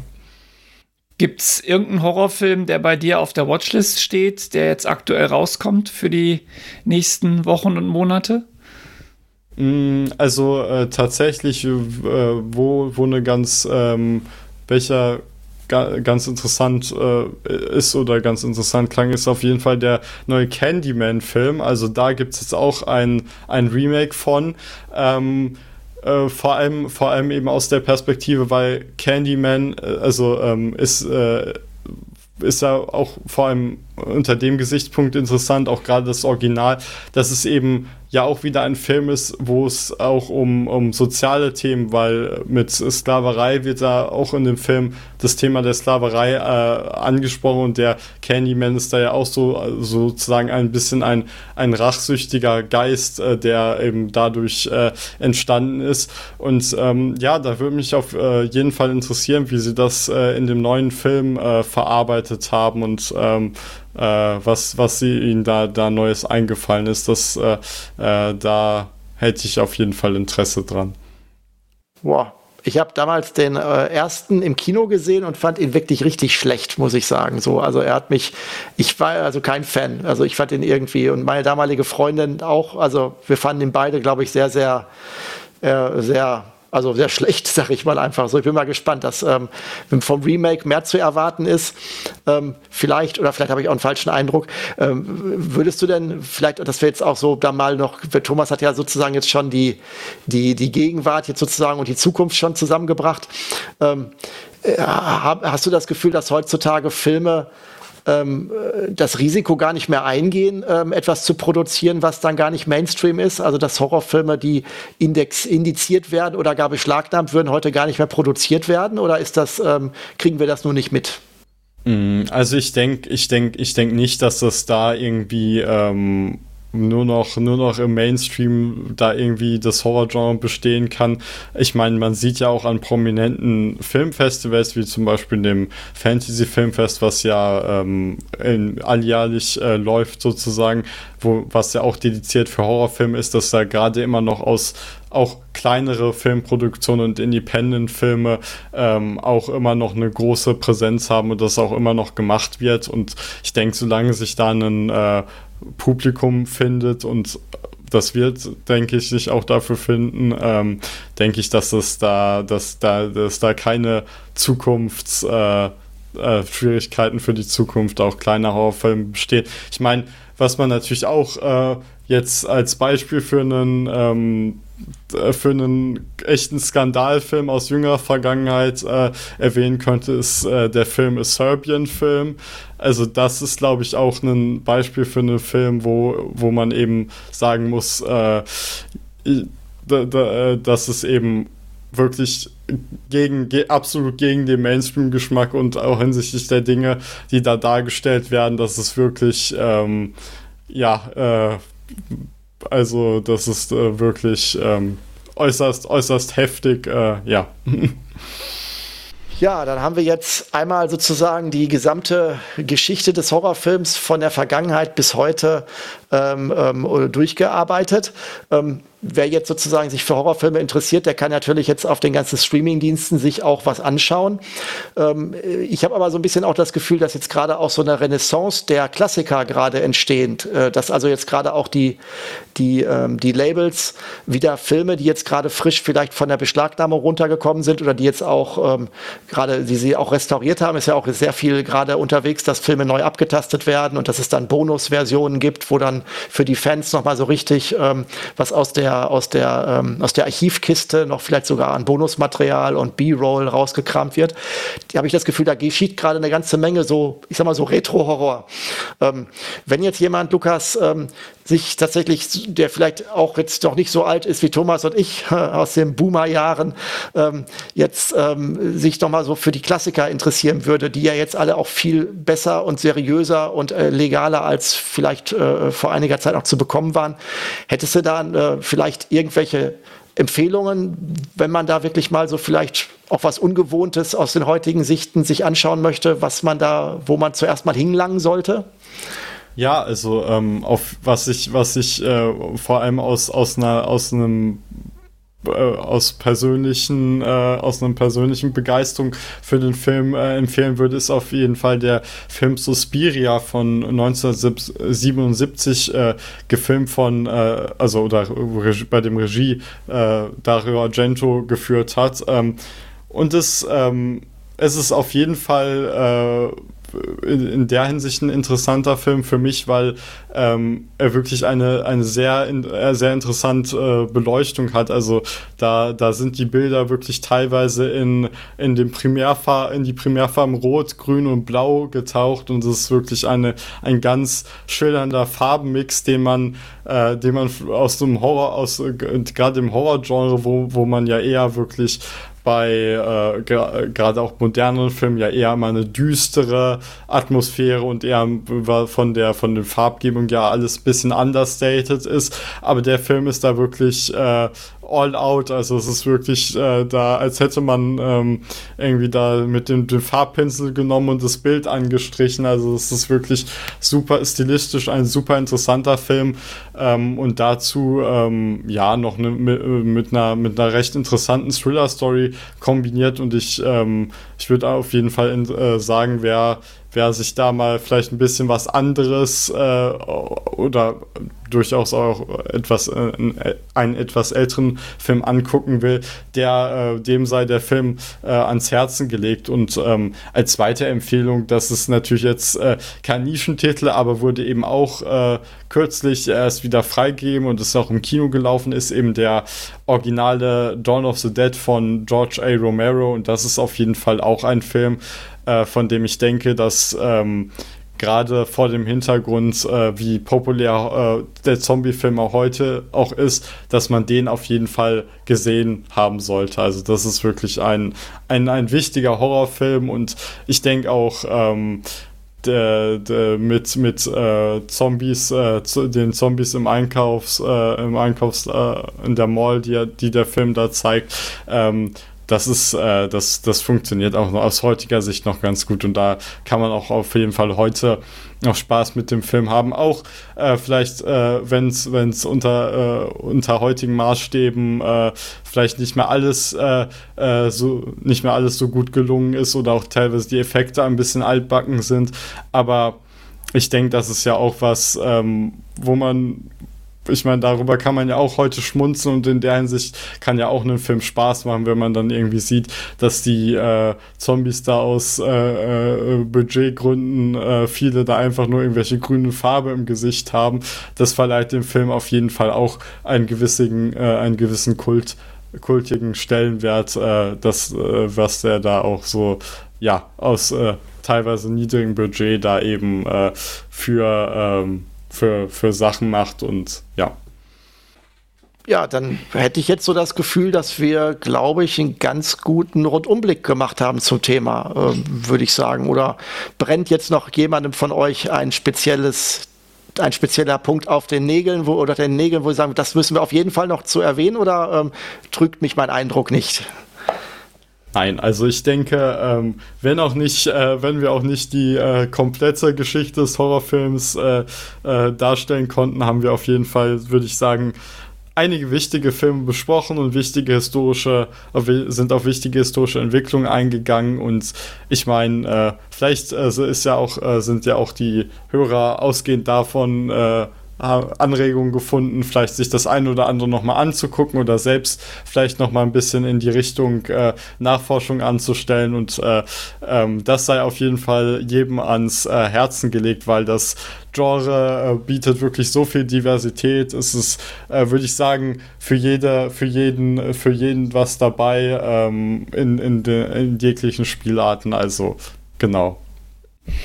Ja, ich habe auch nichts mehr groß hinzuzufügen, was ich gelernt habe in der Beschäftigung mit dem Horrorfilm, dass die Filme durchaus mehr Tiefgang haben, als man denkt und äh, hinter der Horrorfassade oft auch äh, hart, härteste Gesellschaftskritik steckt oder solche Dinge. Ähm, da kann man auch durchaus noch, noch Perlen heben, wenn man da sich einfach mal ein bisschen, bisschen einarbeitet und sich ein paar Filme anguckt. Ja, ansonsten bin ich eigentlich happy. Ja, das ist doch auch eine ein guter, guter Ratschlag jetzt, wenn, sage ich mal, Corona wieder äh, uns alle nach Hause zwingen sollte in den nächsten Monaten. Der Herbst kommt ja, da gehen ja die Zahlen oft wieder hoch. Ähm, ja, dann wollen wir es so belassen, werden wir dann für heute das Thema abgeschlossen. Ja, also ich bin zufrieden und äh, nochmal vielen, vielen Dank für unseren, an unseren Gaststar, der uns hier diese tieferen Einblicke gegeben hat. Ja, vielen Dank, Lukas. Bis dann, macht's gut. Tschüss. Ciao. Tschüss.